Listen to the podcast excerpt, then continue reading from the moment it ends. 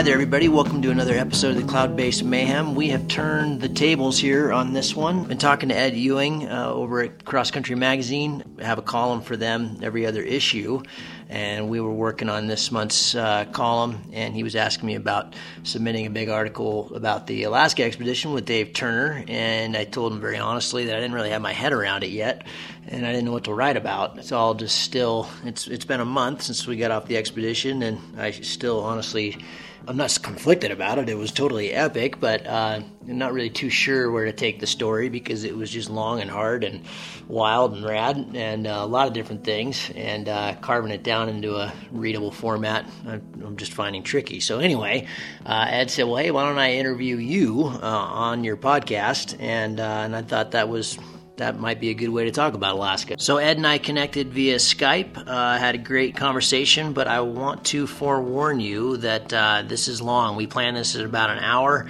Uh, but we just kept talking about what I think are really cool things. I think you're going to enjoy it. But the first 30 minutes, almost exactly, are uh, Ed asked me a bunch of questions about you know growing up and ski racing and kayaking and climbing and all the things that kind of led to uh, this paragliding addiction. So I have talked about those stories in one format or another on other podcasts. If you've already heard that stuff where you're getting bored and you just want to hear about Alaska, just fast forward to about minute 30. We start talking about the X Alps there very briefly and then get right into Alaska. So just fast forward, get to where you're enjoying it, uh, but stick with it. I think it's worth uh, the full listen. Uh, once you get into Alaska, we have some good laughs. He asked some great questions. Very honored to sit down with Ed, uh, the editor of Cross Country Magazine. So without further ado, hope you enjoy it and uh, enjoy my conversation with Ed Ewing.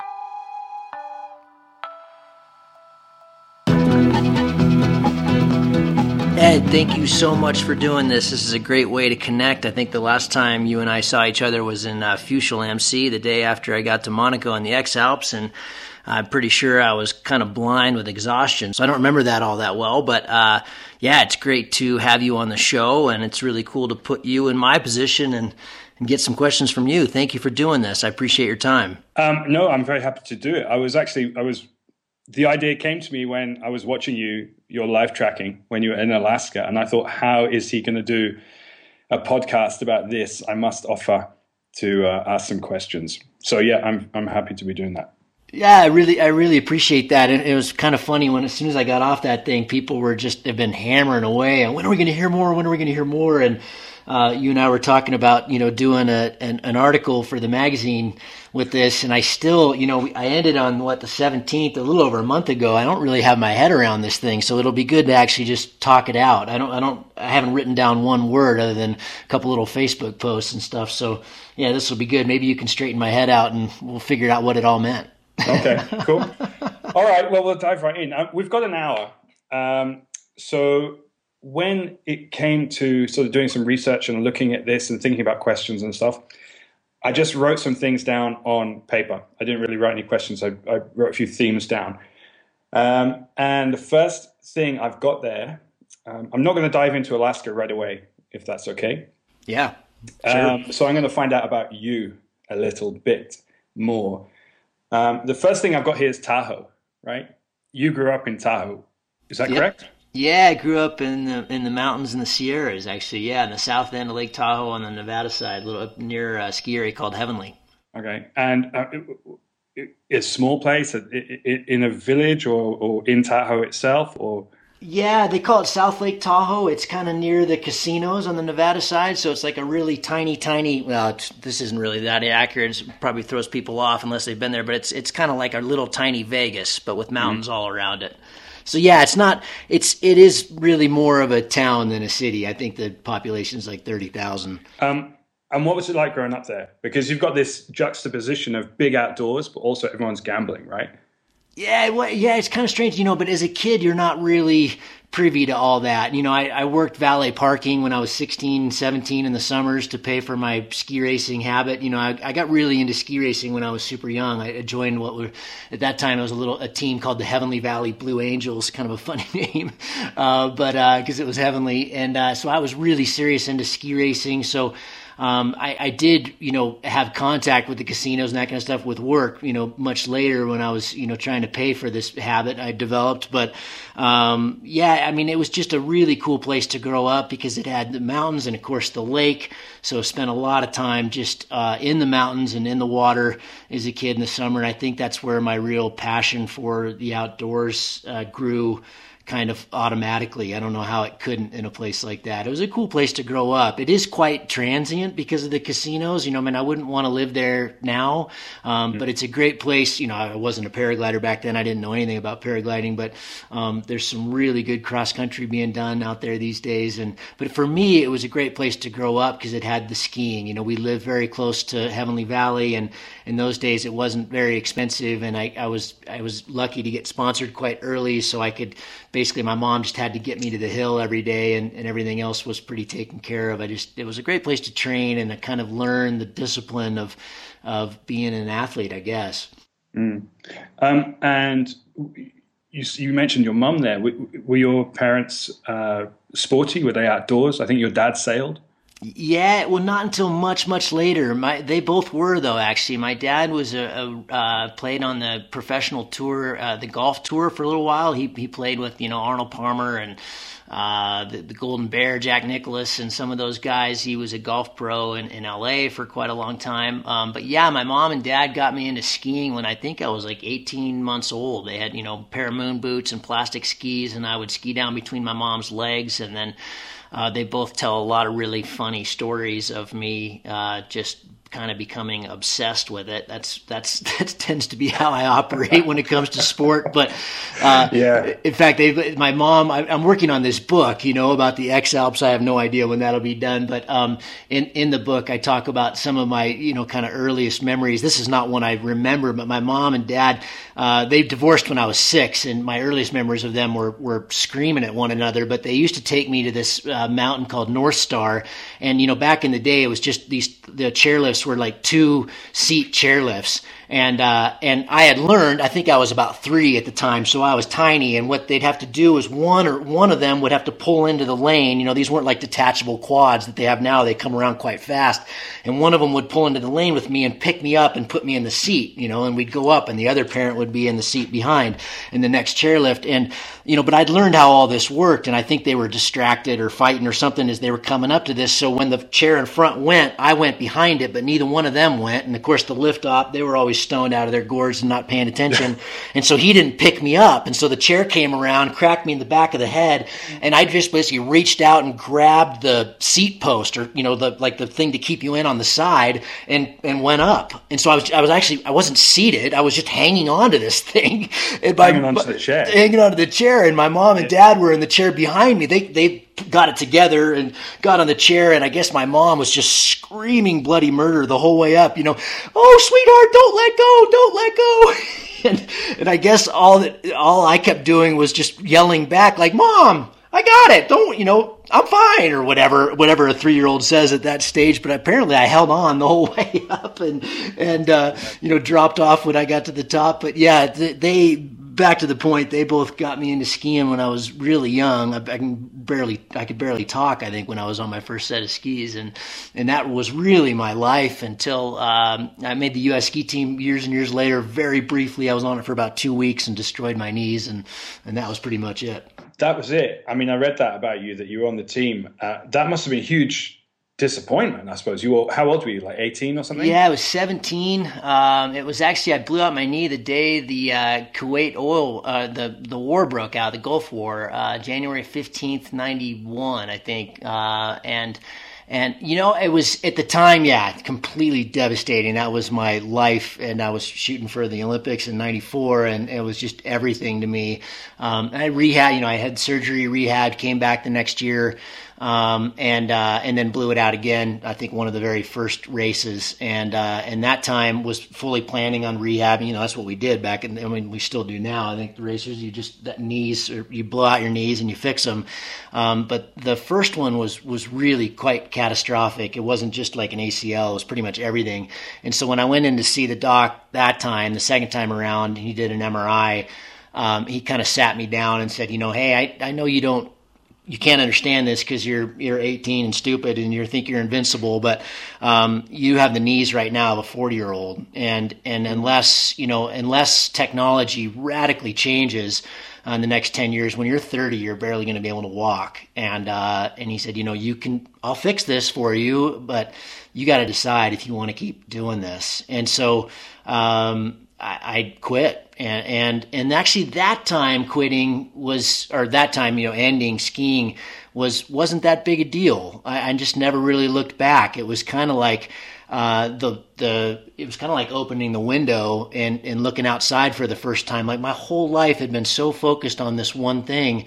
Um, to end it because of an injury felt okay, I guess. It just it didn't right. feel like I was really quitting or that because I wasn't good enough or I hadn't trained hard enough. I felt like I'd really given it my all and uh, and and just everything else opened up. Uh, all these things that I'd avoided, school. I mean, I hadn't even gone to high school really, uh, and so I, you know, I, I I went went off to college and um, discovered climbing and kayaking and um, all these other things that you know had just been really training for skiing up until that point. So um, it was really. In looking back, it was pretty fortuitous that that that happened, and it happened early. You know, a lot of the friends that I ski raced with got pretty heavy into drugs and alcohol. It can be a pretty hard transition.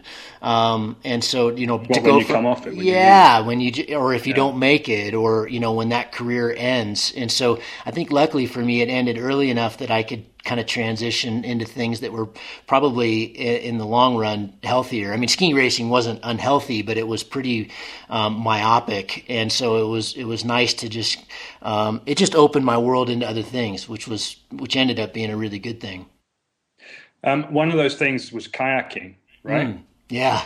Um, and uh, you know, just reading your profile there, it, it, you got into kayaking the same way you have got into everything, which is you end up you do it, you do it hundred percent, and you end up doing it with the best guys in the sport and being extreme at it. But also, you mentioned there that you had a bad experience that made you give up. Can you tell us about that? Yeah, um, yeah, you, have you've, you've put that together pretty well. I, I my my kayaking career was short, uh, but very intense. I, I, get really, really into it, and really into kind of what we call creek boating, really steep rivers.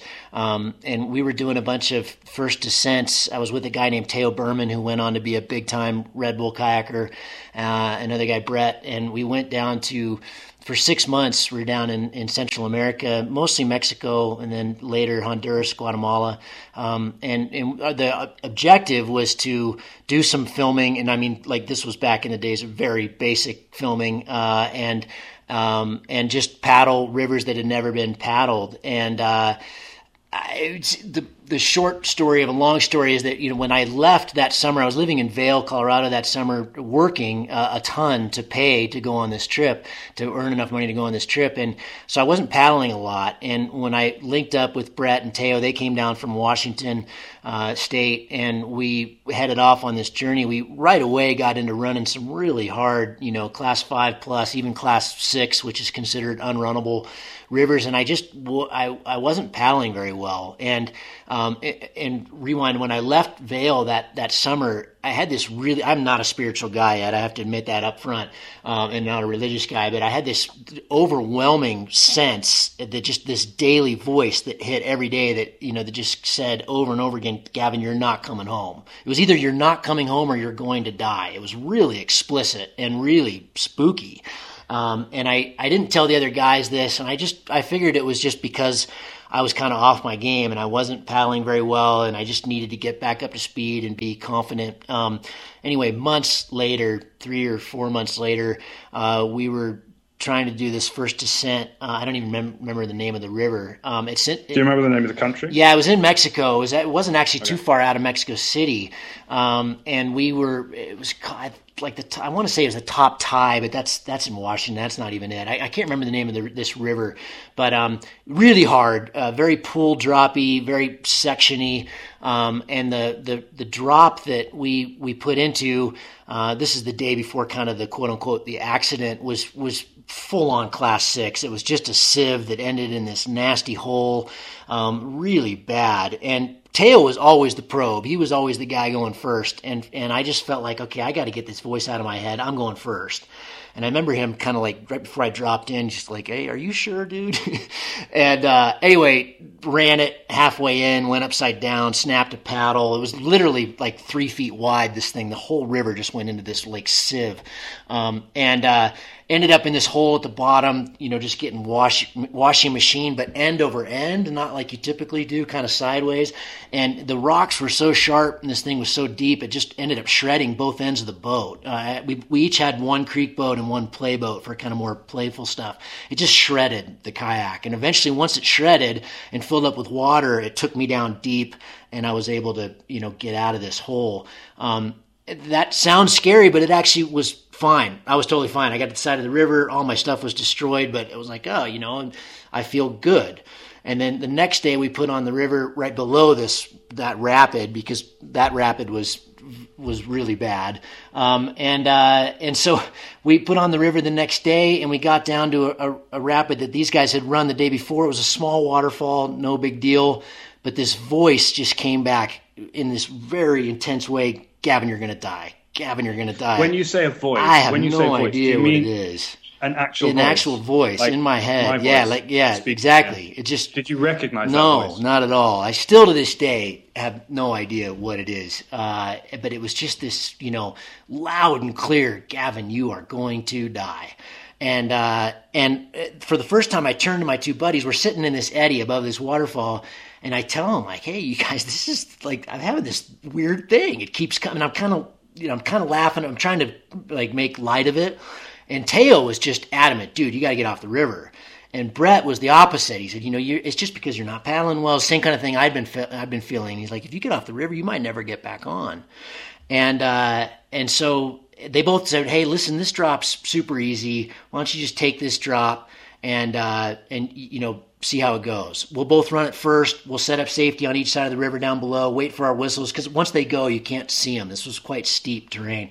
And uh, so okay, so we set up this whole thing. They go but I'm in my playboat now, so I'm in I'm in a kind of a much lower volume, much harder boat to to kayak in kind of big volume steep creeks. Um, and so the move off the uh, end of this waterfall is not a big waterfall; it's like eight feet. Um, was to really kind of boof and get air and clear the hole at the bottom. But I kind of blew it partly because I was in this wrong boat, but partly because I wasn't probably kayaking very well, and partly because I was scared. And uh, and I kind of blew it and ended up at the hole at the bottom of the waterfall. And they had both said it's pretty, you know, it's pretty grindy down there. If you get in it, it's probably going to take you a while to get out. Um, Tao and I used to do all these like really hardcore breathing exercises, you know. So at the time, I could hold my breath for like four and a half minutes. Um, and uh, and I, since you know later years, I did a bunch of spear fishing and free diving and stuff. So I I, I have a decent breath hold. Anyway, I'm in this thing and I'm just getting my ass kicked over and over and over and over. And, and you know that kind of thing where every time I could kind of roll up at the bottom of the waterfall, I just get hammered and get thrown back down. So you know I'm I'm I'm going through that whole stage of okay, I'm out of air.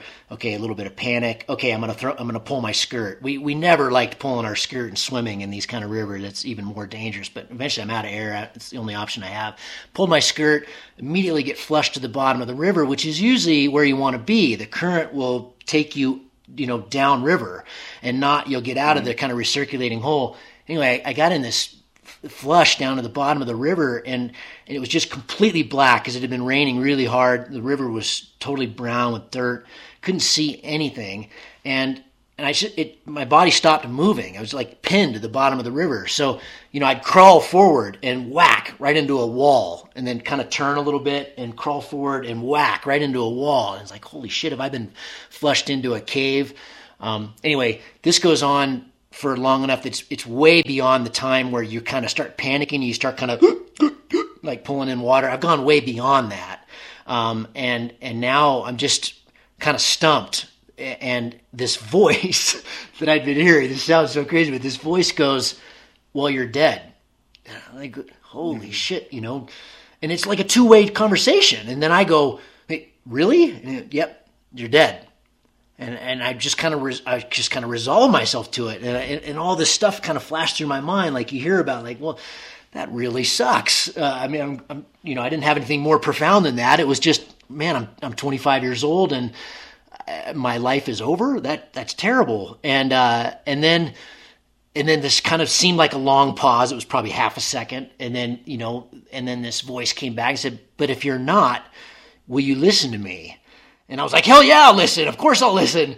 And uh, and then I just started crawling like crazy, you know, and uh, just grabbing boulders. I don't know where this energy came from because I was basically dead. And, uh, and, you know, eventually, of course, the, the river caught me, this current caught me and I got flushed up.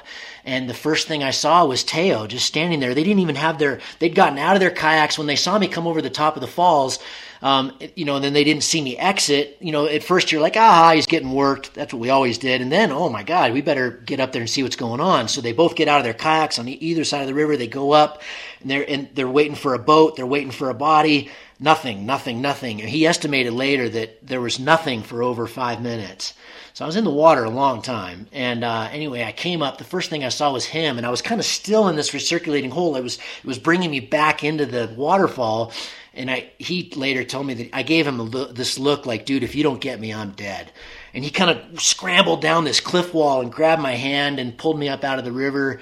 Um, and then I guess I had what is what would be kind of like a nervous breakdown. I just kind of lost it and just started scratching my head and crying and um, and I, you know, I've kayaked since then. It, you know, I did the Grand Canyon and some really nice river trips that I would call, you know, very nice, class three, class four, nothing real major. But I couldn't kayak after that day. Um, I did get back on the river right below that drop and swam a couple more times, and uh, I just it was never the same kind of fun. Um, it, it, you know, I, I still consider myself a kayaker, but um, certainly I don't I don't get after it. And it was just it just took I guess I guess it was just obvious that um, I I couldn't seem to enjoy when things were just mellow.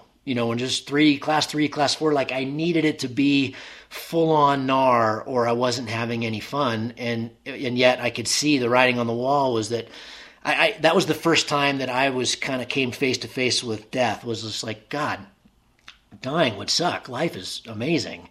Um, let's not do this anymore. Let's not do yeah. this anymore. Um, Gavin, the hairs on my arms are standing straight up. That's an amazing story. Yeah, it was. Um, it's one of those great ones. Not the story, but it was one of those great life lessons where you know, uh, we've had so many. Friends. I had Jeff Shapiro on the show earlier this year.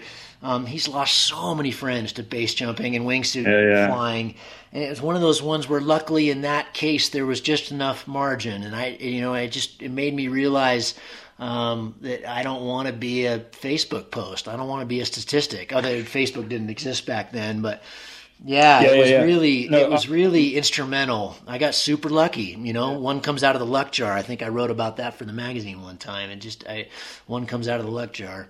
Um, I'm sort of with you on being underwater thing.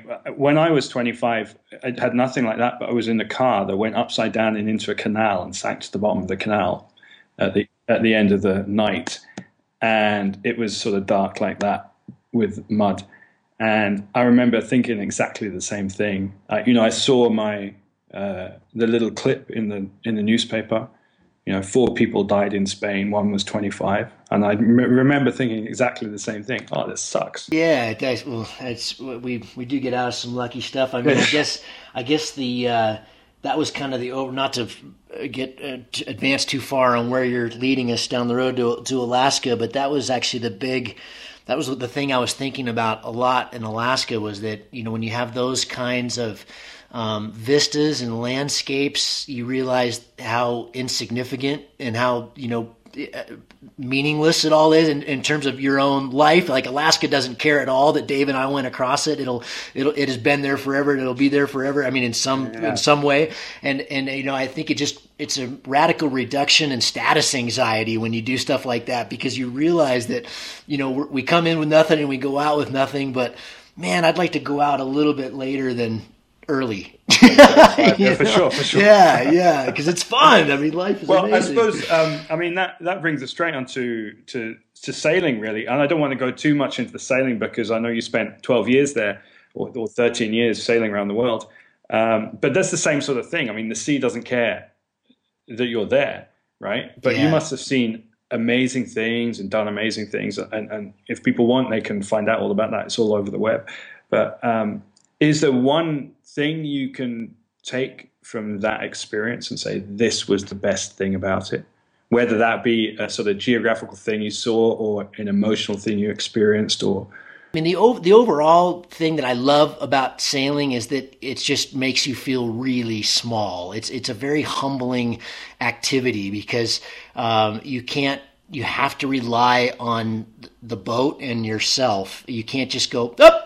I need to stop and get that fixed. Uh, you know, you're it's really committing, and so I, I I like I like that. I like that the the ocean I actually got more scared and more nervous about sailing every year I was out there. It was this really funny thing. In the beginning, ignorance is bliss, um, and storms are really fascinating. Um, and then as you get more experience, you get, of course, better at, at, at handling all that stuff. But at the same time, you get more racked by the the just the immensity and the power of the ocean and how fast it can change. Kind of not unlike paragliding, I guess, but mm. but it's um, yeah. I mean, in terms of one thing, I guess because we're talking about flying, um, still the standout for for me was uh, flying that dune in Mozambique, and um, I think most people have seen that. But we made a little short film about it called the Dune Discovery. It's this uh, massive 20 mile island. It makes Dune du Pilat seem tiny, um, and it's all just a massive massive sand dune, you know, 400 feet high. Um, you can fly the whole thing. Uh, conditions can be a little bit tricky to make it work, but um, we spent I think a month there one time, and we sailed back across to Madagascar and came back later in the season and spent another, I think, two months there. Flew it almost every day, and uh, just you know, I was I was hardly a pilot back then. You know, I didn't know hardly anything about cross country. I was very much just learning. Um, but uh, I, that was pretty neat. Just that you know, coming sailing across from Madagascar and coming into the that was the first, literally the first thing we saw when we came across uh, the the Mozambique Channel um, was this just huge dune, and realizing like, oh my god, I think we can fly that. Um, mm. And uh, yeah, and then you know we got stranded one day. We were flying, we were all flying, and I'd anchored. The, there was huge tides there, like eighteen foot tides, and there was this kind of outer barrier reef that would protect uh, would protect the, the island to an extent but the, when the when the when the tide would come up, it would come over that reef, and if there was a big swell running, which there often was in the Indian Ocean, um, it would come crashing into the beach. Well, earlier that day, I had, anchored our dinghy offshore quite a ways and swam in. We dropped all our stuff and all the people off earlier, and then I anchored this thing out, and then we were flying all day. I mean, the conditions were perfect, and so we were quite a ways down from where the the dinghy was. And you know, at the end of the day, kind of flying back, realized like, oh my god, where's the dinghy? It's not anchored out there. Well, it had broken off the anchor in this huge swell and come in through the swell and beached itself um, and just gotten pretty much destroyed. You know, the engine was mangled, and and so we had to spend the night. We just used one of the tandems, and there's eight of us. We you know wrapped up into the tandem, and we had no water and food, of course. And that was no big deal because we only had to survive for the night. But you know, pretty sandy, dry cotton mouths, and uh, just the whole experience of it was was was really exceptional. And getting back to the boat the next day was, of course, interesting. And uh, but you know, I, I think that whole kind of uh, just that I think that's why sailing was always so uh, attractive to me and why it, it, drew me so much was just that kind of it just seemed like the great unknown and unexplored and of course these days um, you know most people I mean the, the world is not unknown people have sailed everywhere but that you could still go and do stuff like that and, and do something that no one had ever done before was mm. yeah really appealing yeah it's amazing isn't it because only 10 years ago was not if you'd done that you know yesterday, it would be on Facebook now, mm. and everyone would have seen it. Yeah, yeah exactly. Um, so 2006, you got into flying. Is that right? Yeah, exactly. So 10 years ago. Um, and I've heard you say before that it is like no other sport that you've ever done, and it gripped you like no other sport has ever done. Is that right? Yeah, it's kind of it, it's kind of funny. Maybe people have heard this before, but actually, it was when I met Jody, uh, my my partner for ten years, and still my my business partner. Um, it, you know, we're still very very good friends. Um, so she she was a pilot when we met in, in 2000 late 2003, and then so 2004 we were down in New Zealand. I was getting the boat ready for another season uh, up in the South Pacific, and she kind of taught me how to ground handle and ground handle and, and huck me off a couple of really tiny little hills. Um, but I never, you know, I never got certified. I never really actually learned how to fly until a couple years later. We were, you know, we were done with that boat. We were dreaming about this next big boat project, and uh, and back in Seattle, Washington, and I went through the school and got my license, and so that's when I kind of really learned how to fly, like you said, in 2006. Um, but in the beginning. Uh, you know, I, I, think I took a couple tandems, uh, you know, when, when we got back to Seattle that, that summer. And I thought, God, this is boring as batshit. Like it, it just, I mean, it was really fun flying off the hill. And then immediately I was like, God, is this it? And, uh, and the, the second guy I did the tandem with, um, his name was Abby, really remarkable pilot. I think he's, he's down in New Zealand these days. Um, and, and, he, and he could tell, he could sense that I was kind of bored. And so he started kind of throwing it around. And then I was like, yeah, okay, now I like this. We started doing some sats and he did a couple loops. And, and, uh, so then I was like, yes, okay, that, that's awesome. But I still had no concept of of cross country or what could be done on them. I'd actually avoided it for 10 years because I kept hearing about people. I had a really good friend that was super into it at Tiger Mountain in Seattle and and uh, and he just always would beg me to get into it. And and I kept hearing about all the accidents and I kept hearing that you know it wasn't the gear, it was bad decisions. And and I was the master of bad decisions. And and I you know and I had been really gripped with with with sports that weren't exactly safe, you know, like downhill ski racing and and and big wall climbing and kayaking, and so I just thought eh, this is not a good sport for me. I got to learn how to be mellower before I, I take this on. But anyway, the, these tandems I took were were really boring, um, and and yet the acro thing was was kind of uh, attractive. But then when I took the controls for the first time and actually flew off a mountain, yeah, I was hooked and, I, and I've been hooked ever since. I mean, it, usually these sports that I get into, I just go mad crazy. That's all I do. I get completely focused on it and, and, and addicted. And then two years later, I'm kind of like, I mean, I'm not, certainly not the best. I could certainly get a lot better.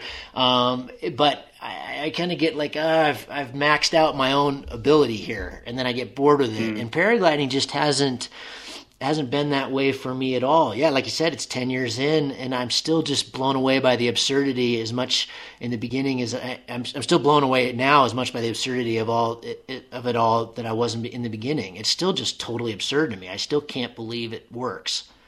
Do you think still that you're the master of bad decision making? No, I think I'm better. I'm 44 now, so I think maybe like last year I got better. last no, I don't. Before or after the X no, yeah, after, after, clearly, good God. Uh, but no, I'm doing the X Alps again, so no, I think I've still got a long way to go. Um, no, I mean, I think.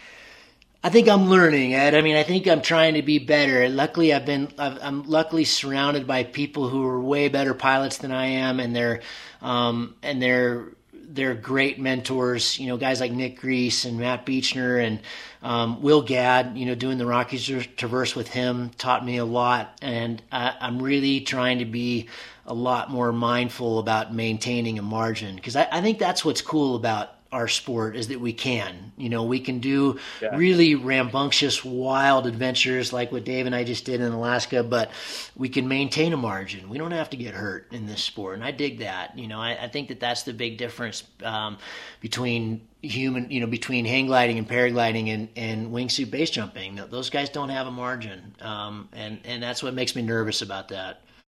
You mentioned that. Let's talk briefly about the X Alps. Um, can you sum that up for me, that whole experience, in in a couple of lines?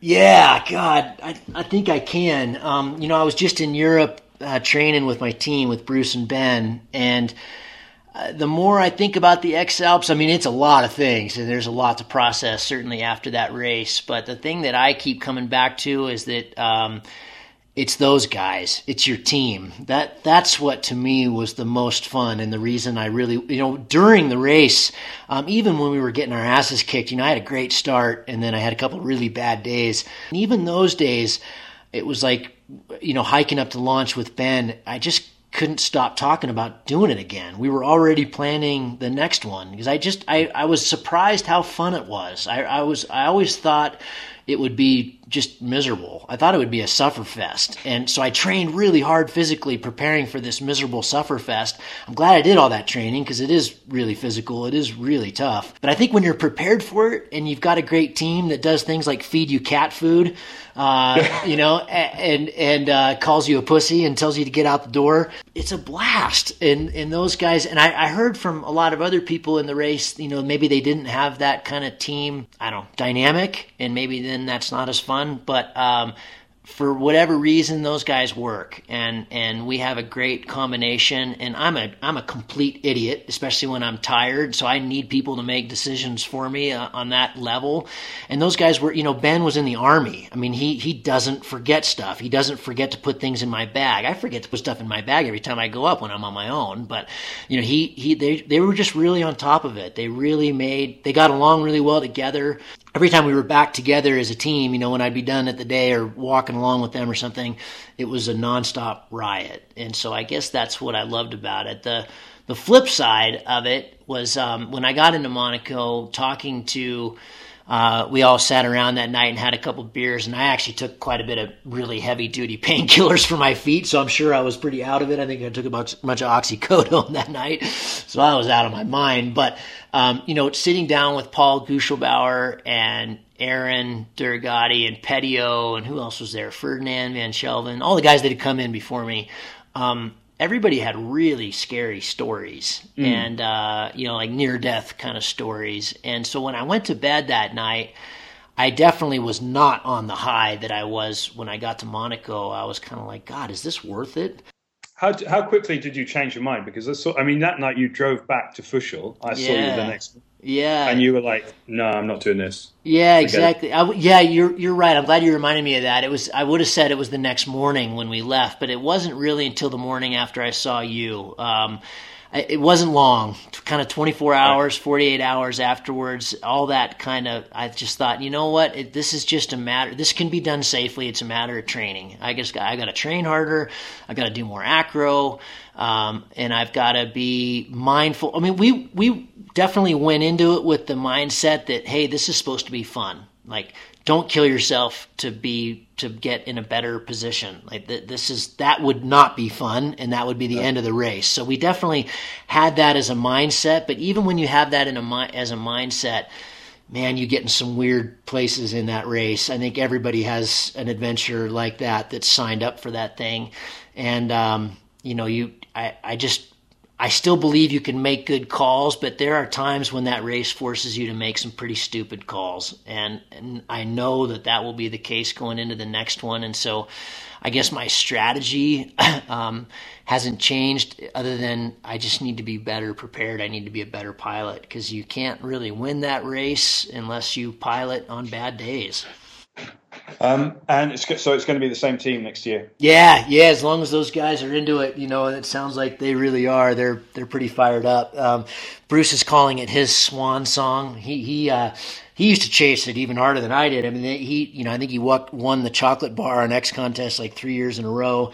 Um, he got in a pretty bad accident that he was lucky to walk away from in the SAS doing a big triangle from Fiesch a couple years ago, and it kind of threw his um, it threw something off in his head. He's had a really hard time with dizziness. Uh, he got really lucky, but it did really change how he approaches flying. So, um, in some ways, it's good. He's he's really into being a support role for the X Alps, but he's still he's so good at weather and he's so good at, at kind of the strategy and so he's really my he's my air guy and ben's my ground guy and they make a really good team all right, well, I'm a little conscious of time, so let's skip forward to Alaska. For those of us who live in tiny Europe, can you tell us how big Alaska is? Oh God, I can't. You know, I was we laughed about that a lot um, when we were in the Alps, and Dave and I were laughing one day that somebody put up a post about doing this really deep line in the Alps, and we were both just giggling like okay, there are no deep lines in the Alps. That doesn't exist. You bust over any col, and there is a village, there's a town, there's a bus stop, there's a, you know, there's a lift. Um, they're all covered in grass. Um, yeah, I I've spent a lot of time in Alaska. I, I, commercial fished up there when I was in my late teens at the end of the Aleutian Peninsula, and so uh, Dave had never been to Alaska, so I think for him it was more like whoa, but that whoa factor of Alaska never leaves. You know, it, it took 37 days to get across the range. Um, every day I was just like, God, the immensity of it. I wish there were other words. I, I don't know words other than massive and immense that describe it. I think it's,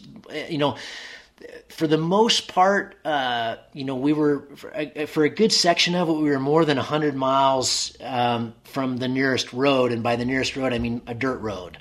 Um, I mean that's kind of hard to get your head around. It, it's just it's just huge. It really is. Uh, you know, they, they, call it the last frontier, and you know everybody gets around by Super Cub airplane because there are no roads, and it's just massive. I mean, getting across, you know, one day after we landed in, in Denali uh, in the national park, we couldn't relaunch uh, once we were in the park, so we we had to walk out, and you know, getting across the Muldrow glacier, glacier. I mean, take the Aletsch Glacier, you know, the largest in Europe, and and multiply it by fifty. Mm. You know, mm. that's the size of this stuff. It's just huge. Everything is just so big.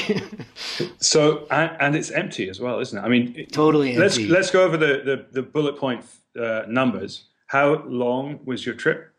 Thirty-seven days. How many kilometers? Thirty-seven days. It was uh, about seven hundred and fifty uh, kilometers, which is just insane. I mean, if you can add that. I mean, in the beginning, the first three weeks, there were days, well, there were a lot of days where we went nowhere, um, but there were a lot of days where we were making like a mile and a half to two miles a day. And that's, you know, Dave's not a slow person, and we've both been in the X Alps. He, he and I know how to move, but you know, the, the, the going was really slow. That was either because of alder bashing or uh, post holing or just it just really vicious terrain. Um, once we got around to the north slope, the going was a lot faster. But to really tr- call it a true, true traverse, we had to start right at the edge of Lake Clark National Park, which is kind of the southwest end of the range. The range is kind of shaped like a half moon.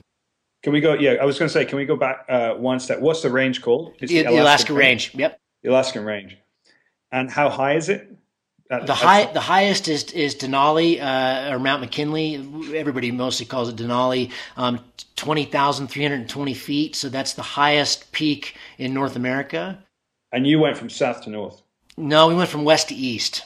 West to east. Yeah, okay. and so it, the the line's kind of interesting. We'll, we'll have to talk about that. But the, eh, back to your back to your statistics, it's it was 750 kilometers from one end to the other, so just just shy of 500 miles, like 470 miles or something. Um, and the the one extreme end is basically right at the, the northern border of Lake Clark National Park. From there west, it's the Aleutian Range, and at the other extreme end is is, is divided by a road that goes through at Mentasta Lake. Um, and to the east is the St. Elias Wrangell Range, which is another massive mountain range in Alaska. And to the left or the uh, the west side is the Alaskan Range. The Alaskan Range is kind of it's the it's the largest in Alaska, and it's the kind of most well known um, because of Denali. So in, in Denali National Park, you have some of the most famous kind of alpine ascents really in the world. Uh, Denali, Foraker, Hunter, um, you know, these are big glaciated, big ass mountains. And how much, how many people live in that 750 kilometers west to east? Uh, good God, I, I mean, uh, there's only one village. Um, there's one village in the whole 750k. Yeah, there's one. You know, there's a couple cabins on the way. There's some hunting hunting camps. Like we, it's completely we, empty. Is it where the guy went up? Um, and and died in the bus. Out yeah, he was actually in that zone. Um, there's there's a so there's I, I want to make sure I'm really accurate here so people don't get the wrong idea. There's two roads that go from south to north through the range. So imagine the range like a big half moon from west to east. The, the half moon arcs to the north. There's two roads, two roads that go south to north through it. So on those roads, there's a couple little, I would call them villages. They're not towns. Like there's one called Paxson, population zero.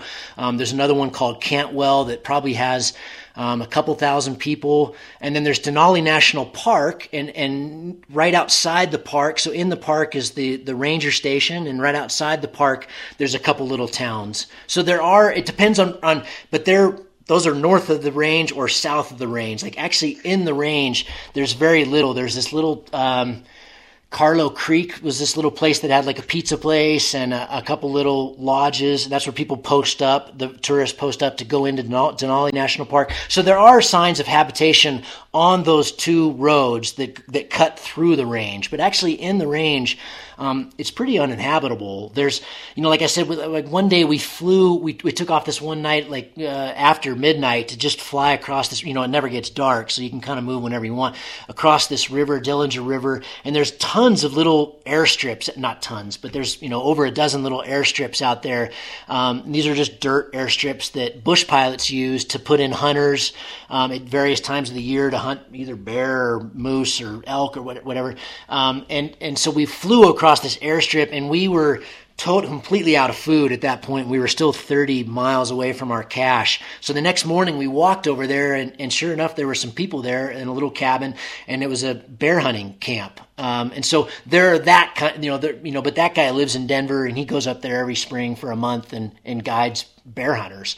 Um, mm. So there's not really any permanent um, yeah. stations or villages other than these few little places along those two roads, which we traversed. You know, we went not traversed. Uh, we went. We flew across those. Uh, you know, at two different points in the sure. trip.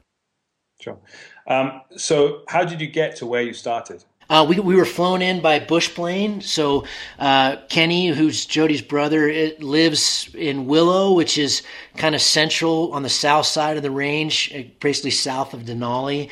And so we were, base camp was basically his house to start off. We spent about 10 days there doing a lot of the logistics, so all the food packing. And then from there, we put in the food caches. So we flew in the food caches in advance at kind of pre selected spots that we thought would work, which ended up not working at all.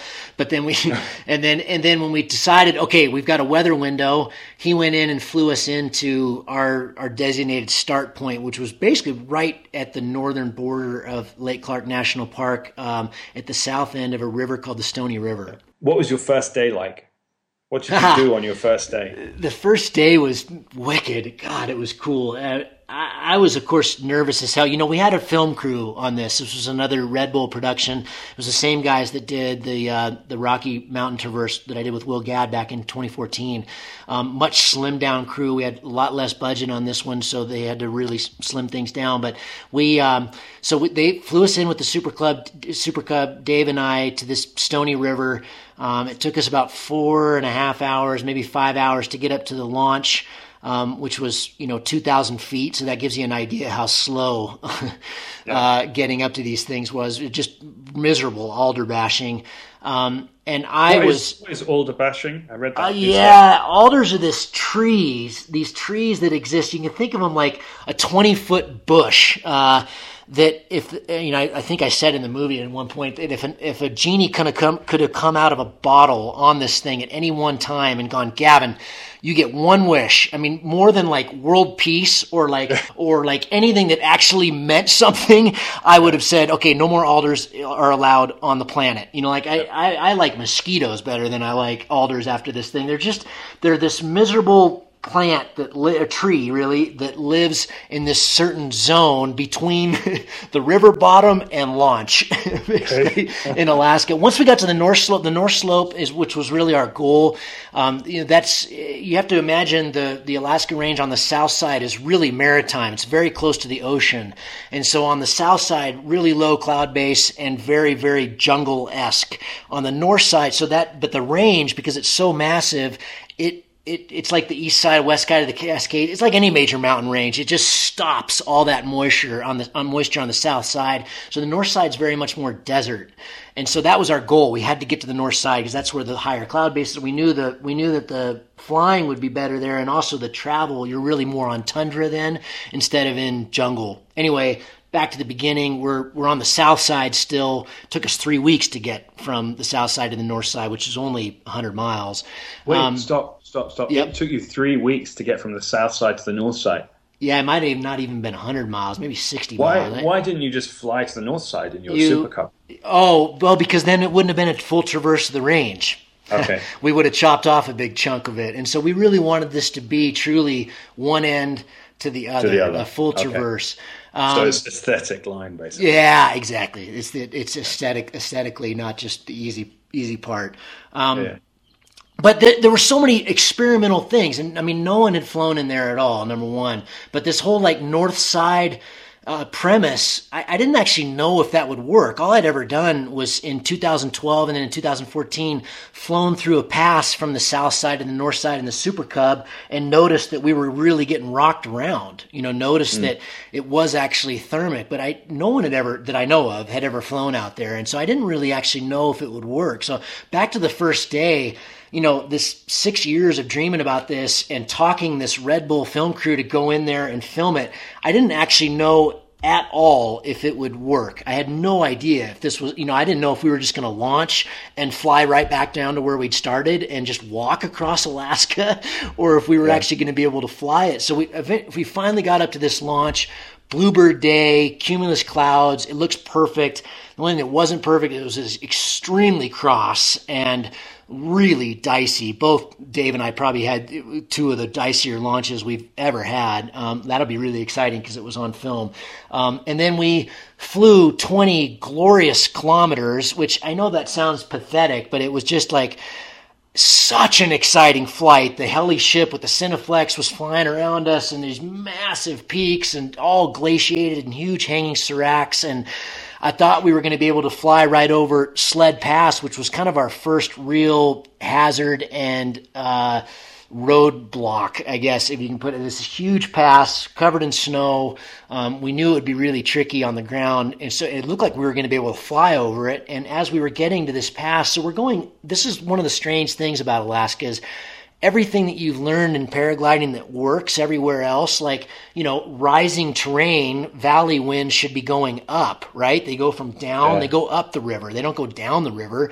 Um, and this was early in the day. It wasn't like it was katabatic. It was totally on. We just ran into a wall of like valley wind coming the wrong way. And so we just did this kind of mower move and side hill landed in the snow and thinking that, oh, well, this is just a weird middle of the day thing and we'll wait it out. Well, three hours later, it was still blowing really hard into our nose. And so we just sledded down to the valley and ended up having to walk over this sled pass, which was four miles. It took two and a half days.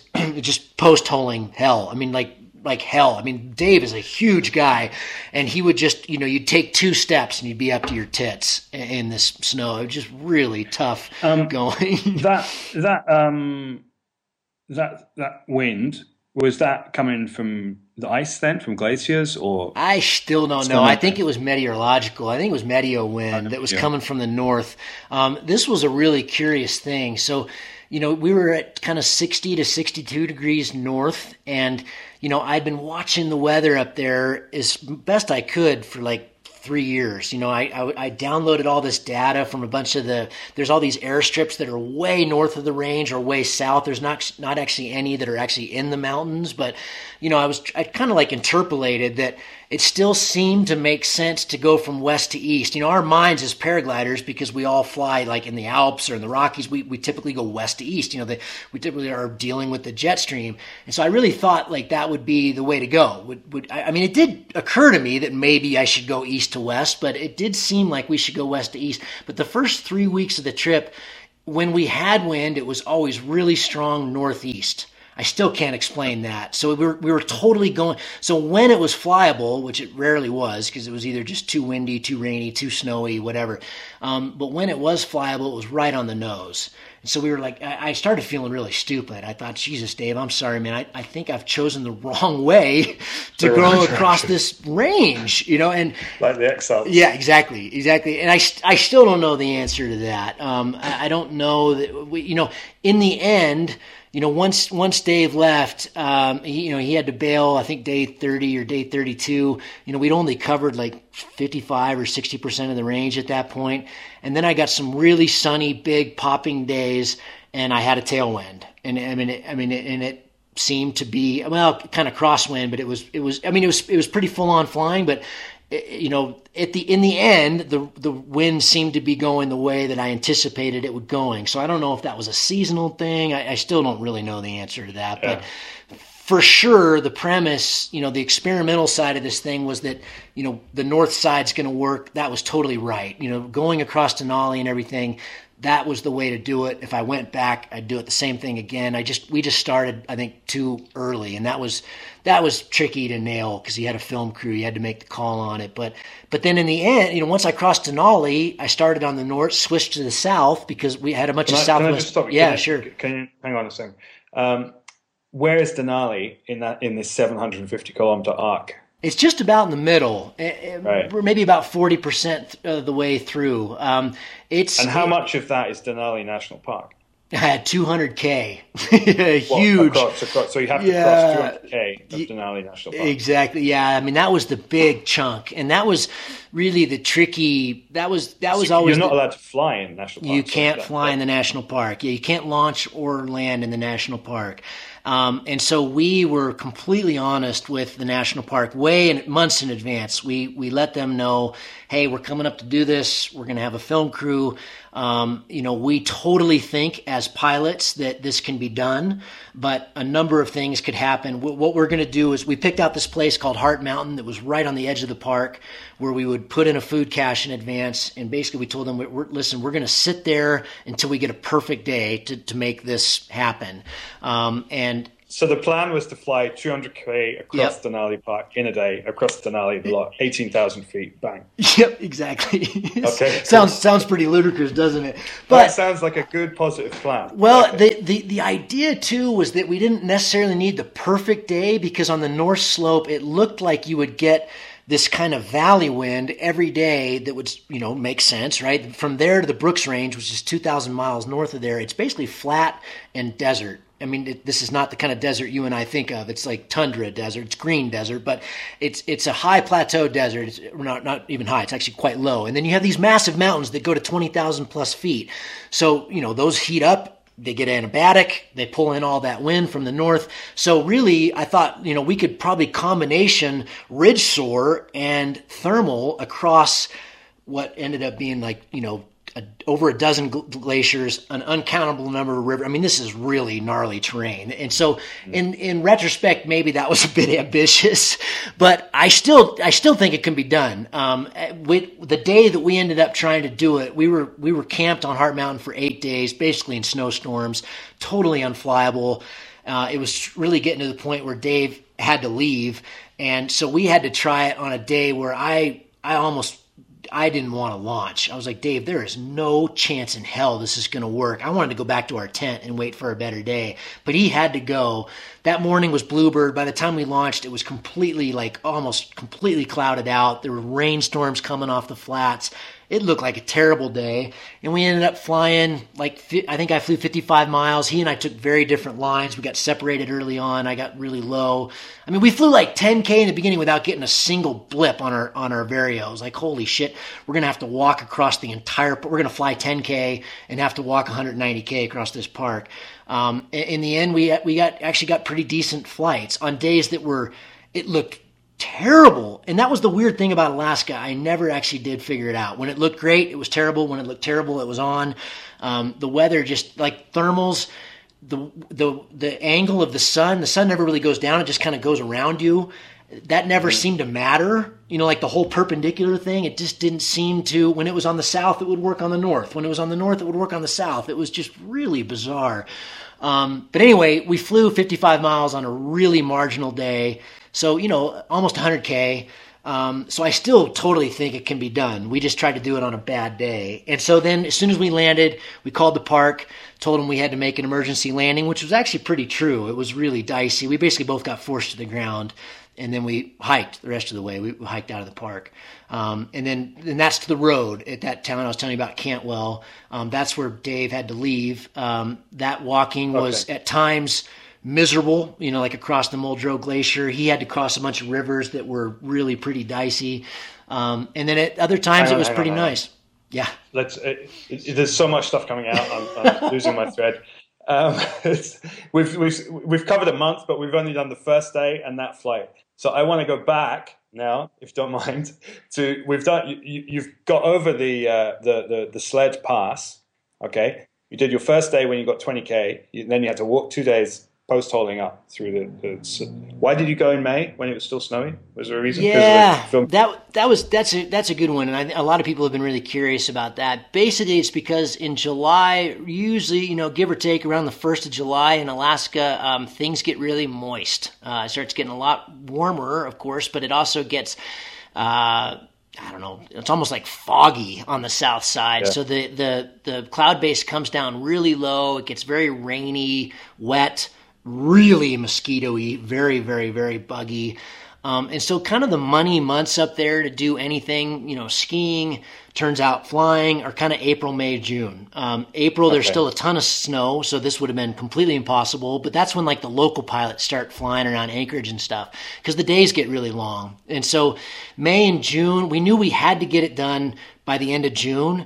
And I was just concerned. I know 750K doesn't sound that far, and it's not, um, but I was just concerned that I really wanted to get this done. Uh, I really wanted to not have to go back to Alaska in another year and try another traverse.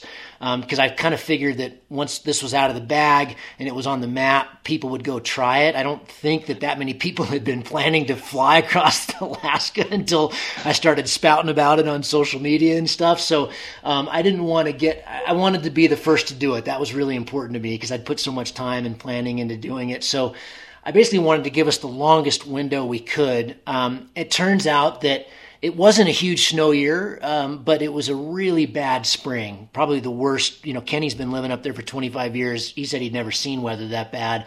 So in the end, we got kind of unlucky. We had a bad May.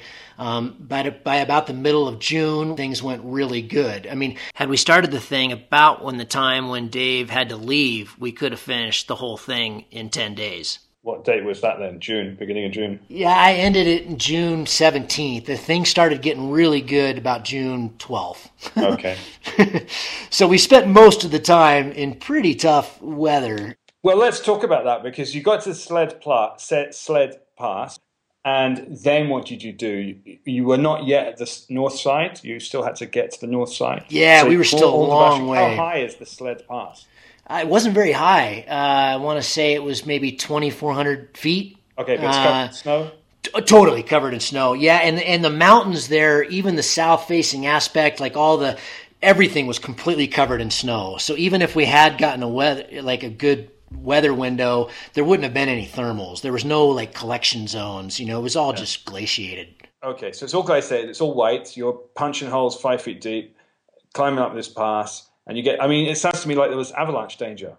No, not really, because it was very late. I mean, it was all wet loose, and that had all cut loose already. So there no hadn't been any new snow. No, we didn't really have to worry about that too much. Um, we did get tracked down pretty fast right at the top of Sled Pass by a grizzly. That was pretty interesting. He was that morning when we woke up in camp. There's this big grizzly going downriver, and uh, just like, oh, there, hey, our first grizzly. That's cool. And then, uh, and then later that day, so we get up on the pass, and we're actually following that same grizzly's footprints in the snow. And this just seems completely unfair. Like, we're post holing through his footprints. Like, how can a yeah. thousand pound animal stay on the surface? I don't get it. It was amazing. I mean, obviously, big paws. I mean, some of the obvious stuff, but just, I cannot believe how fast they can move in terrain where we can barely move. And at one point, Dave turned around and he's like, Holy shit, man, that grizzly's coming back the other way. And he's just like trundling along at 100 times our speed. We're like, holy shit. And so luckily Dave had a gun. I had bear spray. So we pull out all our stuff and get ready for this, you know, attack because we're, you know, convinced that he's coming after us. And he just walked right on by. Um, Eh, but it, enormous speed. Oh, like close enough that you can see it on the GoPro, but you know, still 100 feet. You know, like right. you know, a, a, not a safe distance for a grizzly, but you know, we felt like oh, you know, we're pretty safe. I don't know how safe we were. It was quite interesting. Later on, we got to the bear camp, and the guy realized that you know, Dave was Dave is really knowledgeable about guns and outdoors and animals and everything else. And you know, we realized later on that I had a police it wasn't even bear spray. It was like rape. It was like, oh. you know, the, the police spray was like a fogger. I mean, it literally, the bear would have gone, what? And then and, and and he had a gun that you know basically he had to shove it right down the grizzly's throat to do any damage. It would have been hitting him like with a like for you and I like with a pellet gun. Um, but I mean, but he had a bit. He could have sprayed him with a lot of bullets. I mean, I think eventually he probably could have taken it down. But yeah, I'm not really sure we had that all dialed in. But anyway, we we you know that we got over Sled Pass, and the, the funny exit from Sled Pass was that eventually we got to a place where it was a river instead of just walking on the snow. It, the, right at the river, it was melted out, and you should have seen how happy we were to walk in a river, in river for three yeah. hours. I mean, it was. I, I, that's where we both got pretty good foot damage. Uh, so you got foot damage right at the beginning. Right, yeah, that was day two. Three, day, day three, day, day three. three. Yeah, you're, you're, right, day three. And then that night, you know, after we'd walked in the river for three hours, which was glorious. I mean, we didn't, we both, our feet were numb. We didn't notice them. Um, it was just so much better to walk in a river than it was to walk on snow. But that night, we were really hoping we'd get far enough over the pass that we'd be back in the dirt, and we weren't. We were still, in, you know, got right out of the river into the snow, camping in the snow. You know, no fire, weren't able to dry out. That's probably where we both got a little bit of damage, but um, that that's now fine. I, I, don't know that his feet were ever that that bad. Mine mine ended up, you know, weeks later. I recognized that I had a pretty bad case of trench foot, um, but it was fine for the whole trip. I didn't it didn't bother me on the trip. It's just really bad smell and my feet looked terrible, but they didn't okay. they didn't actually hurt. Yeah, and so, then the next day was was more. Hang on, hang on, okay, on. sorry. Sorry again. The uh, where are the film crew at this point? Uh, How are they filming it? So they are being maneuvered around by Kenny in a small helicopter. Okay, so, so they're just going to meet you every week or something. No, they more often than that. Like actually, once we got over Sled Pass, one of them was dropped off with the heli, and he walked with us for miles. Actually, a couple days. Oh, right. um, this guy Pablo Durana, he was actually in the Rockies Traverse too. He's a gazelle. He's done a bunch of film shoots with like Alex Honnold. He's a really, really he, he's pretty he's he's super fit and he could keep up. And so it was often Dave and I and this guy with the, with the cameras. Um, you know, for like the camp scenes and that kind of thing. Most of the in air time, that was very rarely we were with, uh, you know, like the helicopter in the air. That was like the Denali flight. We had the Cineship. When I call it the Cineship, that's the big helicopter with the Cineflex on it. Um, and they're following us either via the DeLorme trackers or radio. Um, there was no cell coverage out there at all, at all but you, you could message them on the DeLorme on the inReach, and then that would show them they, they could look at then where you were. Okay, so this this sort of is is going to answer it sort of answers my question, which is on trips like this when there are two of you and you're isolated and you're together and you're forced through this uh, environment and these hard ships, these hardships, uh, it can get quite uh, gritty between the two of you. But you had other people in there, uh, sort of mixing it up. Yeah, at times. I mean, for the you know, I would say for the large majority of this thing, it was just Dave and I. Um, yeah. and, you know, they were they were they were with us at times, but that was pretty rare. It's pretty hard to get them with us. And then we had this really strict. We didn't really have any rules except that it was unsupported. Uh, and I'll talk about that more with the food cache thing. Like you know, we put the food caches in advance with the idea that you know we didn't take. Uh, a candy bar off the film crew. Like you know that right. you know they they weren't allowed to give us anything except batteries for our cameras. We really felt like that was one area where um, you know we we had to power our own instruments, of course. But when it came to like GoPro batteries and cards, and because Dave and I were were tasked with doing a lot of the POV filming, a lot of the filming on our own, and so we felt like that was acceptable. But when it came yeah. to like gear or shoes or food, food, then we, we couldn't get any help. Now, we did break that rule at Heart Mountain. And so, um, whether that's in the film or not, I just want to be really audio, uh, really uh, truthful with the audience that when we got to Heart Mountain, um, we got there with, without any support. We broke open our cache. Um, it had eight days of food in it, but we at that point, Dave, when we got there, Dave and I were literally starving. And, can I we can were, I ask about yeah, that? Yeah, sure.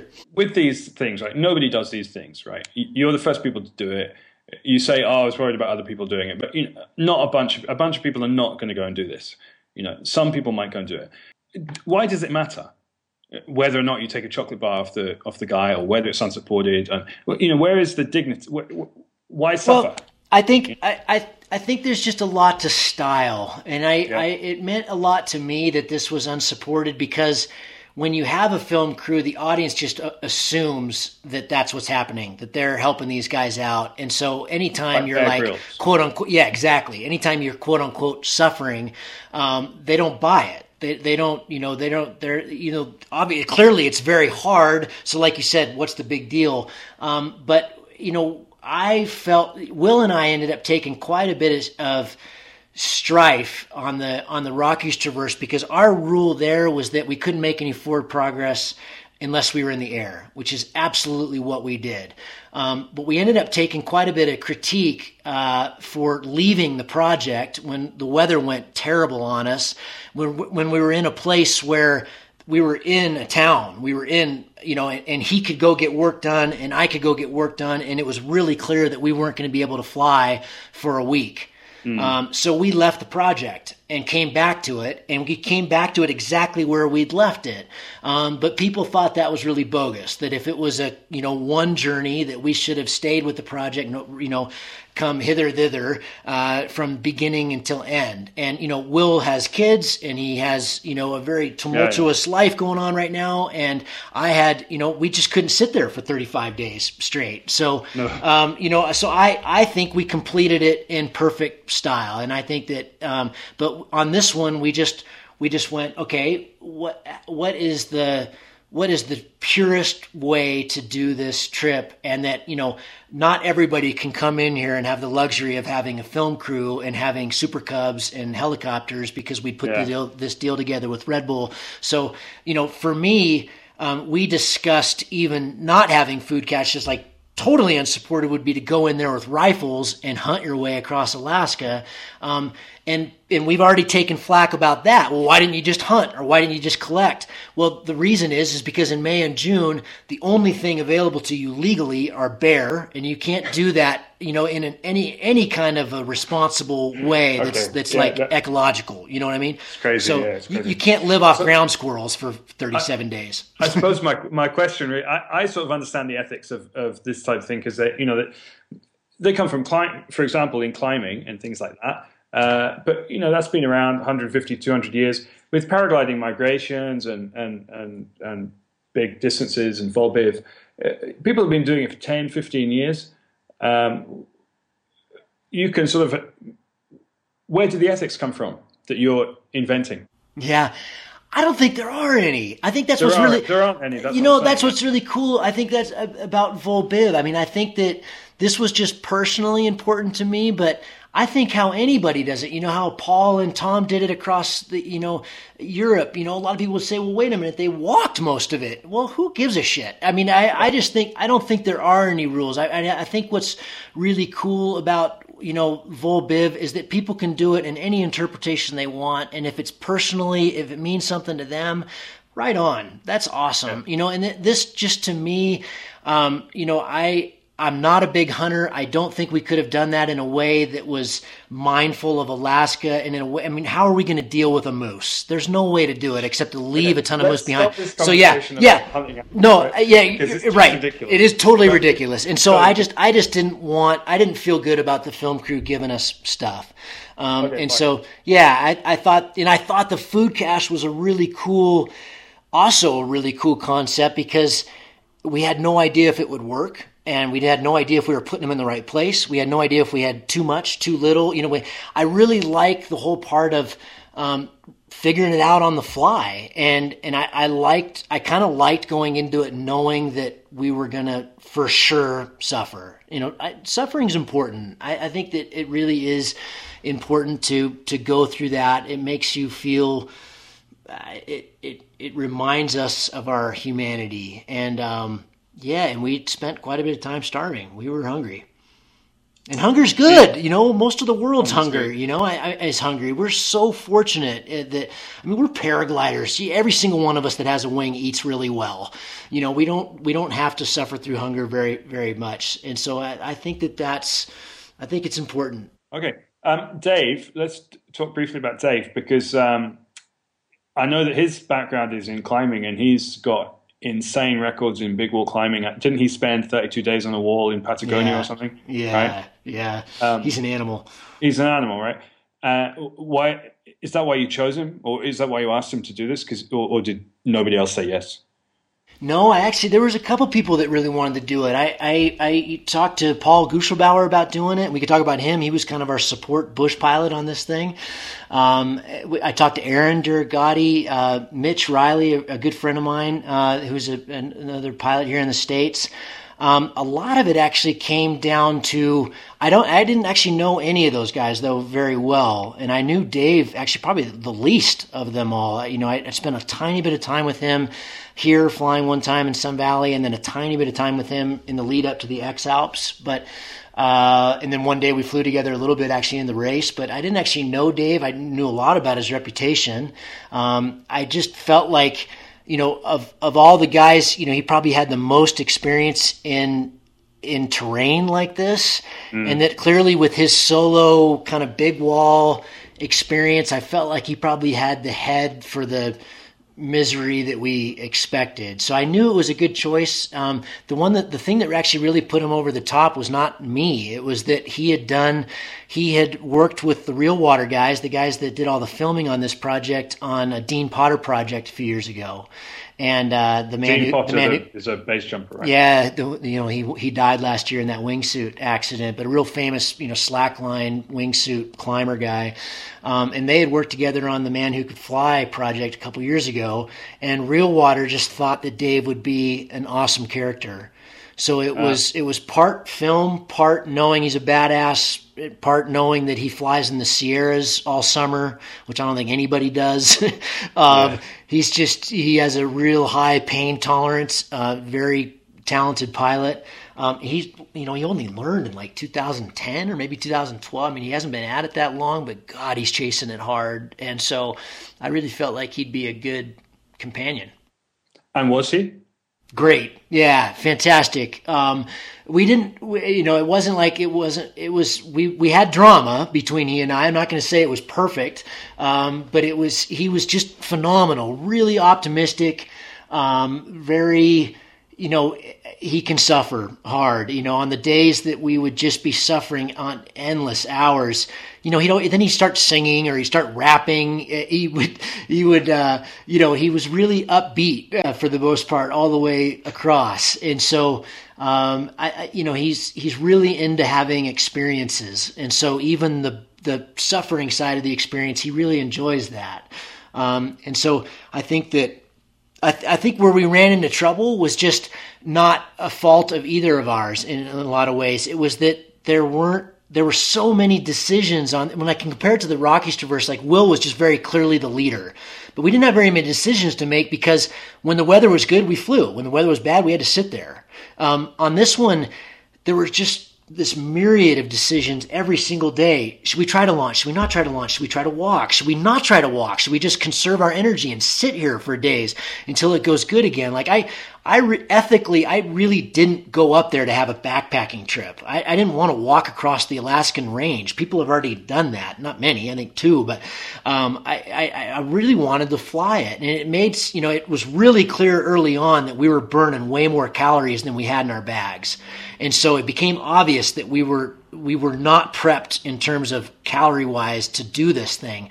So I thought it was a lot smarter for us to just sit in our tent and wait and mm. and you know and and he but and he would think that was smart for a while and then we'd get antsy and then we'd move i mean none of the tactics we really ever tried actually worked we just had to kind of keep keep changing things on the fly. And I think the hard thing was that we're both, you know, kind of type A personalities. We're both kind of natural leaders anyway.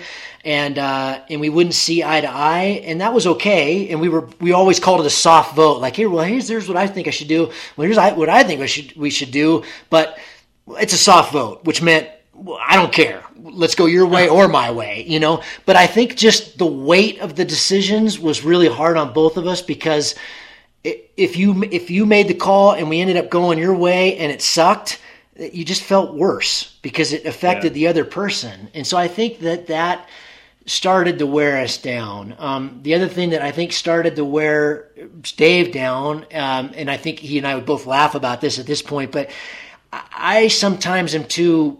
Will Gadd used to call me. He called me the pathological optimist, and and Dave started to do that as well. Like I just always believed that this would work. And there were a lot of days where Dave was like, this is bullshit. This isn't going to work.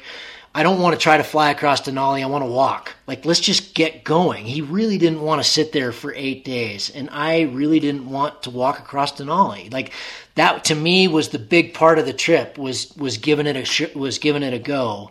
Um, I just didn't think okay. it'd be that respectful well, to walk across Alaska.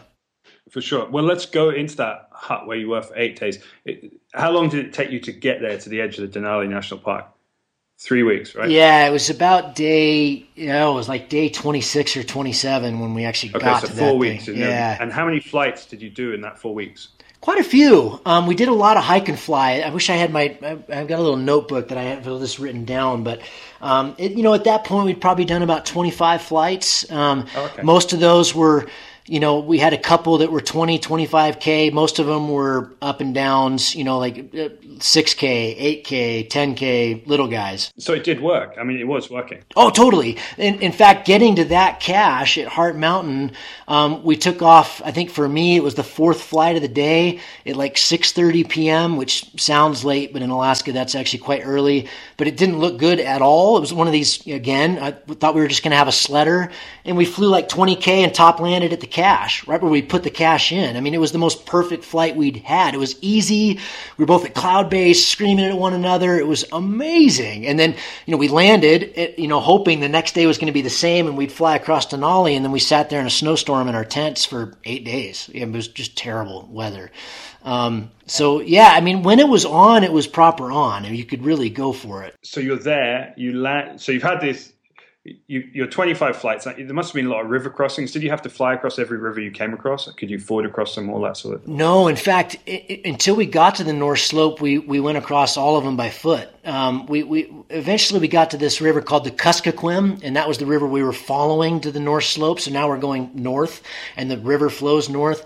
Um, and that river just got more and more and more massive until you know very early on we would have never been able to get across that. So that kind of had us hemmed in. It's kind of hard to show you without the map but um, the, you know so and then once we got to the north slope most of the rivers coming off the glaciers you had to cross them at the glacier. So so you, you had know, to hike up yeah, snow line, yep. get across the glacier, yep. come back down, yep. or fly down, or yep. I mean, a lot of this is forest, right? Where are you landing? Yeah, and a lot, a lot of it's tundra, and actually, the, the there oh, right, you okay. could land a lot of places there. It wasn't, you know, until we got to the North Slope, it was really forested, and the landings were tricky.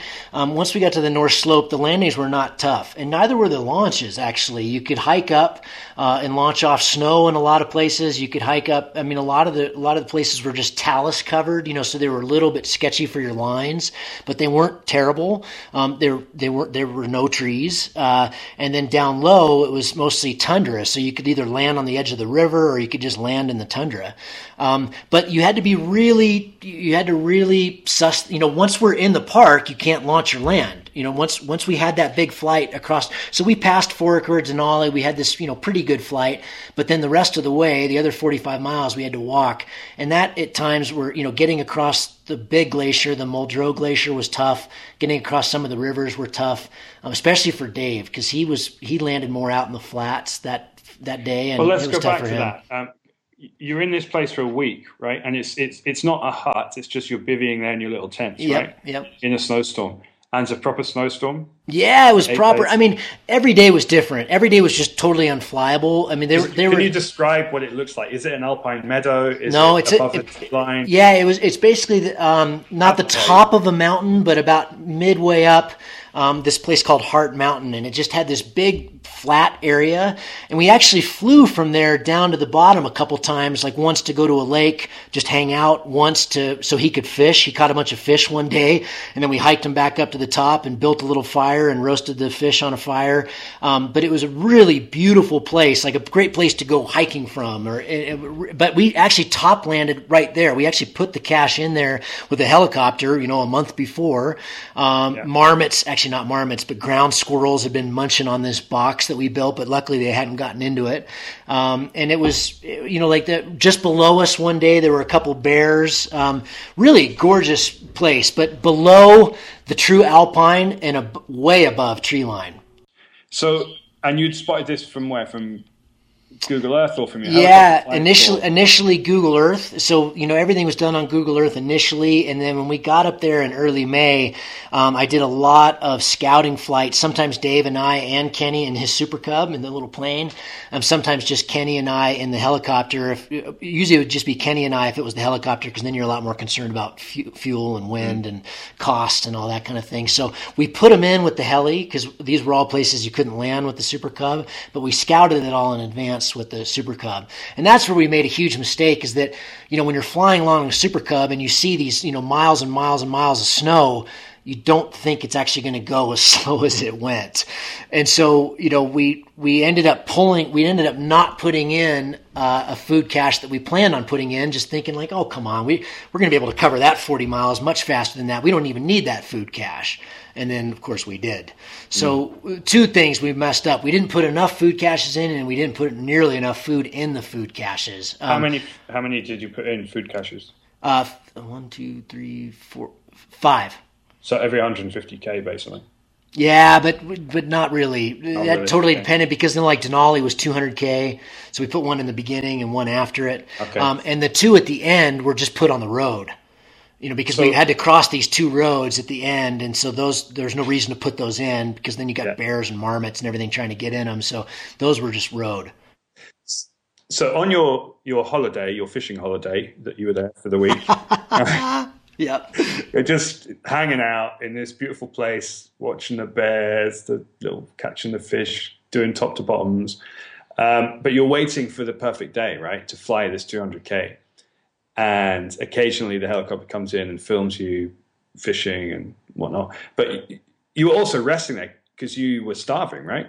Yeah, I mean, we, when we got to that cache, um, especially me, because that day, the day before we, when we, when we actually flew to the cache, that morning we had a really pretty decent looking day, and I bombed out. Um, Dave made it about another 3K further. Uh, had this just horrendous alder bash, launched again, got back with Dave, launched again, got closer to Dave, and then we had this beautiful flight in. I was just crushed, and he was pretty crushed. And we had that day we ate, we each ate one packet of you know those you know uh, oatmeal packets that you you know you add hot water to. We'd mm-hmm. gotten some of those at this bear camp, you know, like eight days before that. That's what we were both down to. We didn't even cook them; we just poured them into our mouth. They're 120 calories, those things. I mean, so that was, you know, it was like a six or seven thousand calorie day for me in terms of the vertical and the mileage that I did on the ground, and then a in a packet of oatmeal. Um, so okay. I mean, just like really lost a lot of weight at that point, um, and really so you had feeling, to get to this cache. Oh god, we were down to nothing. What were you going to do? Because your final flight was 20k. You were just going to keep going, keep alder bashing. Yeah. Yeah. yeah. just get to that cash. But luckily, we had this beautiful last flight. Top landed at the cash, immediately broke into it. And it was so funny because the film crew were there. They had been, these two guys had been waiting there for eight days for us to arrive. just been, they'd been camping on their own, you know? And so they filmed us top landing there and they filmed us getting into the cache. And we were so excited. As you can imagine, we're just, we're starving. We're, we're imagining like we, I mean, obviously we were the ones that packed it, but we imagined that there was just this, plethora of jerky and cheese and all this beautiful stuff that we'd smartly left in there. And we opened this thing up and we are like, holy shit, we could eat everything in here in one day. Oh, and yeah. it was just, it was actually, we just went from like ecstasy to, oh my God. I mean, I remember almost feeling like I wanted to cry. I mean, there was no chocolate, there was no cheese. The, the, all the beef jerky that we had imagined was actually in the next cache. I mean, it was like, base it was what, maybe what was if we i mean oh, yeah oatmeal uh, gorp uh, you know like a bunch of gorp, freeze yeah. you know some freeze dried meals but it was basically five days worth of food but via the rockies traverse kind of uh, operation which is we weren't moving. Will and i weren't moving. We were flying. And uh, and so when we were packing all this stuff dave and i just radically like radically underestimated how much calories we would need. So we broke into this thing. It's like, God, there's no candy. There's no calories here. There's no, there's no protein. There's just, you know, soup mixes. And, uh, it just was all this really kind of empty calorie stuff. You know, Patagonia Provisions has these beautiful salmons and soup mixes. I mean, they're, they're just delicious, but we really need, we needed like four pound blocks of cheeses and, and we, we just didn't have, enough. So we made the call right then uh, that day, like, hey, this trip is over for us unless it's perfect weather the next day like in the next two days it has to be perfect weather because otherwise we're committing to flying into the park. If it's not perfect we're going to land in the park and have to walk out. And we, we can't you know, then you you cannot hunt in, in a national park. Yeah, yeah. you know you so you're, you haven't got food. And there's no there are fish in the lakes but there are no fish in the streams because at that time of year it's all really silty coming off the glaciers. Right. So the, the salmon aren't up that high that time of year. So it was basically like if we don't get a good a good day in the next two days we have to accept help. We have to break our rule. And so we made a decision right there that that the film crew had to give us a food drop. Um, and that meant them packing up food at their end back at Kenny's house and, and dropping it out of the plane um, several days later. So that's what they did. So several days later, um, they airdropped us in a bunch of cardboard boxes that we could burn um, a bunch of food. Well, that's a good thing. Yeah. Oh, but we we, we had to. It was disappointing. It, it was it, it, was disappointing because, um, I mean, we, we had to break our rule and, and it was, you know, we really did want, we, you know, this was week, this was like day 31 or 32 when they dropped us the food, maybe 28. I can't remember. It was, it was four weeks into the trip. Um, and we just felt like, God, we, we, we didn't want it to end, you know, and, and for me, it was worth breaking the rule in order to keep going. Um, I mean, I think people can probably hear this and go, ah, the, those wimps, you know, but the reality was at that point, I, I, think in the beginning it would have been like, ah, just let us starve. Like that's what this is all about, drama and starving. But at that at that point, um, I, I think both of us recognized that Alaska was really kicking our ass. Alaska was much bigger and harder and scarier than we either one of us had anticipated, and we'd anticipated it being pretty bad. And so I think at that point we were like, okay, we need help. We're this is bigger than than we are. We. I mean, the thing about being unsupported is what happens if you'd broken an ankle? You would have called for support, right? I mean, there's there's unsupported and there's unsupported. You know? and that and that and that's that's a good point. I think that's what it comes down to is that you know the the dream of it was more we were never actually unsupported. That's the beautiful thing about having inReach is these days is you hit the SOS button if something goes wrong. But I think like the X Alps, um, what the decision and we talked about this. What Dave and I talked about was that hey, if we are truly starving how can we fly paragliders safely? Like that, that's just stupid. At, at, some point, at some point, it's like, listen, this is just retarded. You're, you're actually literally putting your lives on the line in order, in order to salvage this somewhat strange ethic in the first place. So yeah. let's break the ethic. Let's survive. This is awesome. We don't want this to end because we're starving. This is just truly amazing. We're, we're still, we still got a long way to go. Let's eat. So how far was that point from the beginning where you spent eight oh, days? Oh God, we were we were at that point we were less than a quarter of the way.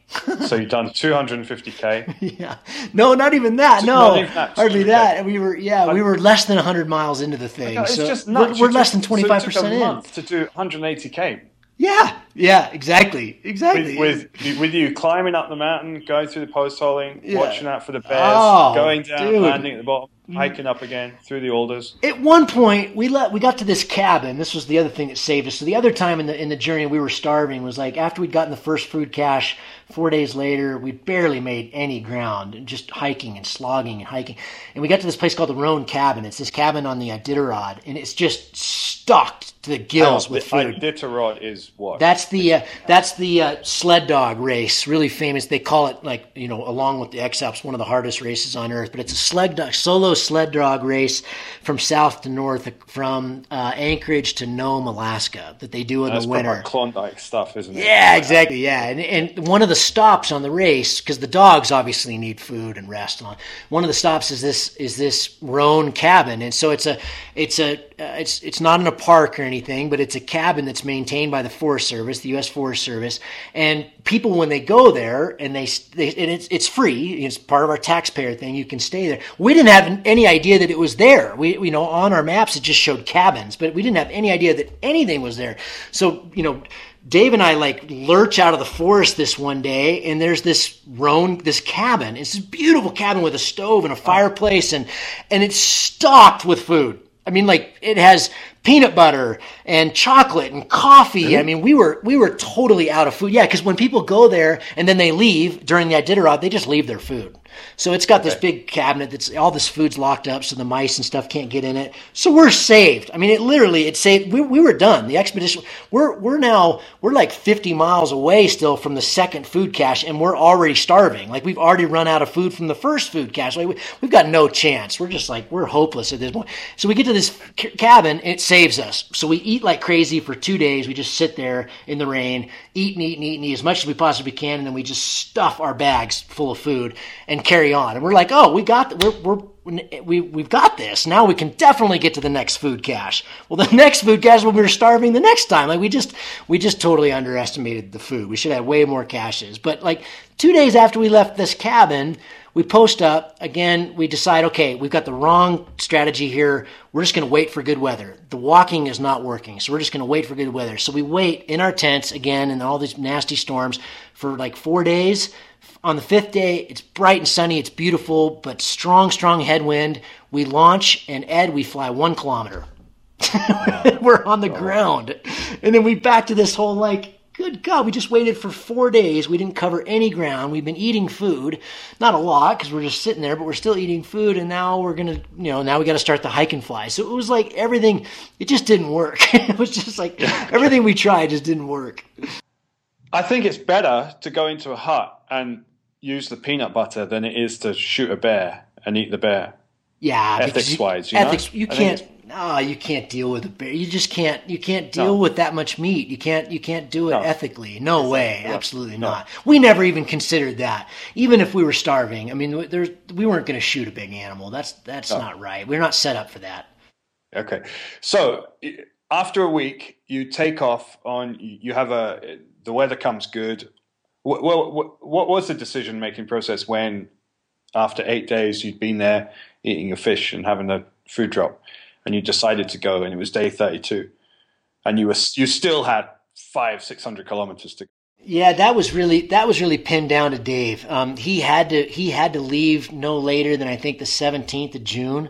Uh, he had another project to go to in Europe, and so at that point, I, you know, I think we had 11 days left or 12 days left. And you know knowing that we might not get this miracle flight across denali um, and we might land you know 10 miles into the flight or 50 miles into the flight or something short of the 200k um, you know we were going to have to walk out. And so he was starting to get pretty nervous about you know getting to a road in time. There's only we were, that that's the road we were trying to get to is this 200k across. Um, if he didn't get to that then you know you can't come in and helicopter somebody out of a national park unless it's an emergency. So there is no escape except on foot um, unless it's unless it's a you know a physical emergency and so, uh, you know, he basically that day was that he had to go. Um, and okay. we very much wanted to make this flight together. We didn't want to do it independently. If it was up to me, we would have made it two days, you know, two two more days for better weather because that day turned out to be pretty marginal. But luckily, he kicked us off the hill because he was like, "Dude, we got to give this a try. We can't just keep sitting here." And I wanted to keep sitting there, but he he wanted to give it a try, and he was right. Um, we we I just looked like the worst day possible, but you know, we flew 10k, we got a little zero, we got a little climb and it turned into a flight that we could make. I flew in a cloud for 20 minutes. Don't let anybody. Li- I'm sorry, listeners. Don't do that. Don't repeat after me. But it, it, was it was just you know we needed I needed the height, um, and uh, I was willing to risk that to keep going. And uh, the footage of that's pretty amusing, I promise. And and uh, and you know, it, but it, it it ended up turning into you know, it was a hard, really hard flying, not necessarily totally scary, but just really hard flying, kind of zipping around these rainstorms and stuff. And we made, you know, we made something out of it. So it ended up working out really well. I was really glad that he kicked us off the hill. But you went different ways, right? Yeah, and that was just really, we decided before we launched, we had this rule that no matter what, we stay together, you know, just safety wise. And that day when we got up to launch, he was like, hey man, what do you say we fly on our own we fly on our own today. And, uh, and I was like, yep, absolutely. Um, I'm with you. Let's just, you know, let's, let's go. Uh, you know, if we get separated, so be it. Like, let's fly our day. This is our big day. This is our chance. This is Denali. And if somebody bombs out, the other person doesn't have to go be with them and, and share in the misery. So basically, it was just like, hey, if you bomb out, you're on your own. Um, okay. And we just decided that that was worth it for that for a chance at that flight. Obviously, the hope would be to just stay together. So we stayed together really well for about 20k, and then I missed a climb and had to really just struggle on this uh, in this place, kind of waiting for another cycle to come through. He got out. He got like 10, 15k ahead of me and he wisely followed this uh, cloud street that was kind of pushing out into the flats and by the time I got the climb, and that was actually when I stuffed into the cloud, um, when I came out of the cloud, uh, I was very much in the terrain, and my line looked better at that point. His line got pretty shaded out, pretty rained out. And then you're on the ground, but you're 10, 15 miles apart. Uh, can you talk to each other? Yeah, well, that, that's where I just got to put a shout out to the inReaches. The DeLormes were, I mean, we could not have done this expedition without those things. Just having that two way texting uh, was brilliant. So as soon as I landed, you know, of course, we weren't radio shot at that point. So as soon as I so landed. Quickly, quickly explain what a DeLorme is. Yeah, DeLorme's a two way tracking, satellite tracking device. They're kind of like a spot device, but way better, in my opinion. And uh, it's basically you just Bluetooth it to your phone, and it, it, it, it puts down a, a like thumb, uh, like uh, crumb of, you know, so the outside world, if they have internet, can see where you are. Um, but you can also message DeLorme to DeLorme two way. So if, you know, if you're not in cell range, you can message the, like, like you would with a cell phone, you can just text message one another. Uh, and so he and I, and the, the beautiful thing about it, especially if you have maps downloaded in advance, you know, when you still have internet. So before we took off on this thing, we downloaded the maps. And, you know, if he sends me a message, bang, I can click on the message and see exactly where he is in relation to me. So as soon as I land, I send him a message. Hey, hey, Dave, I landed. I'm safe where are you? He sends me a message. Bang. Instantly we know where one another are. And we text back and forth a bunch of times. Okay, what's the plan? What do you think we should do? Where do you think we should go? Hey, let's head for Anderson Pass, which for me was 15 miles away and for him was maybe 30 miles away. I'll meet you there in a couple days. Have fun and you know, okay. and, and, in that and, and in that time, we would you know we were texting each other constantly over those next two days. But we basically met a couple days later at Anderson Pass, and you know regrouped the night before and spent the night on this this beautiful place below the pass, and then up and over the pass the next day and out of the park. That sounds like it worked perfectly. It worked great. No, it was it was just fantastic. Yeah, we both had you know when we linked back up, we both had tons of stories to tell about you know bears and river crossings and glacier crossings and um, being it's exhausted. Just like the biggest adventure in the world. It's amazing. So you, you, are there. You're out of the park. Um, you've crossed the national park. Is this at the point? Is you're now on the road, or, or is this where uh, Dave leaves? Yeah, so we we got to the road. I think it's called the Glenn Highway. This is one of the main roads that separates the Alaska Range uh, that goes to. Can Denali. I just ask, what is it like getting stepping onto a road after you've just been through all that? As you can imagine, it's terrible. Uh, it's it's just take well. For me, it was I think especially terrible, maybe more so than Dave, because for him, he he had really gotten his head around like that that was going to be the end for him, and knowing that he had to leave and you know, I was really sorry to see him go and obviously a little bit nervous about carrying on alone, but we had just had an amazing adventure. And so I think for him, it was like, you know, psyched to go see the girlfriend and go home and, you know, that he was done. For me, it was really jarring. It was really, loud and wrong and just too much humanity. I, I wasn't done. My head was very much still in it. I, I never even thought about quitting at that point? Because for me it would have been quitting. He had to leave but for me it would have been like okay well it's i you know i didn't have a reason that, to be done other than you know i didn't i had the time and and i was still healthy. And so uh, i i really wanted to carry on. And that that was it was kind of like ending it at the end, uh, which I'm sure we'll talk about. But it it just sucks. It, you're you're in it and you're you're all in, and, and, I mean you you haven't talked to anybody other than your partner. Um, you haven't seen anything other than wilderness, and there's suddenly all these RVs and tourists and noise and yeah. So how long was, how long did that last? Uh, not very long. So he left. Um, I walked down the road, got a pizza at this little place got back up to a bivy point, got my cash, which was now for two people, which was extraordinarily wonderful. Um, and that, you know, so I just carried, you know, I basically had 10 days of food from that point. I had tons of food. And I, I'd always thought on bivy trips you couldn't carry more than about five days of food. That's totally wrong. I can carry a lot of food. uh, and so I, I just, I took our, the cash for both of us, uh, and got up to this really nice bivy place. And then that night it snowed on me and I left all my gear there and I walked back down to this little village that was on the road and stayed there for four days and just ate and ate. I just ate pizza and ice cream and pizza and ice cream and coffee cake and eggs and I I ate and it was really stormy, really bad weather, so I couldn't go anywhere. So I just ate like a banshee. And uh, when the weather looked like it was going to get a little bit better, I went back up to my stuff and uh, and carried on. And Did then it was beer when you were down there. Oh yeah, many beers. Many, many, many beers. yeah. So I basically just took myself actually kind of out of it and uh, and and re recovered. And I didn't actually re I didn't realize how destroyed I was. I was pretty mangled. My feet were really mangled. Um, my clothes were shredded. Uh, my you know I did wonderful things like the laundry. Uh, I didn't realize how bad I smelled. Um, yeah. you know, you forget all you don't notice all these things when you're in the field.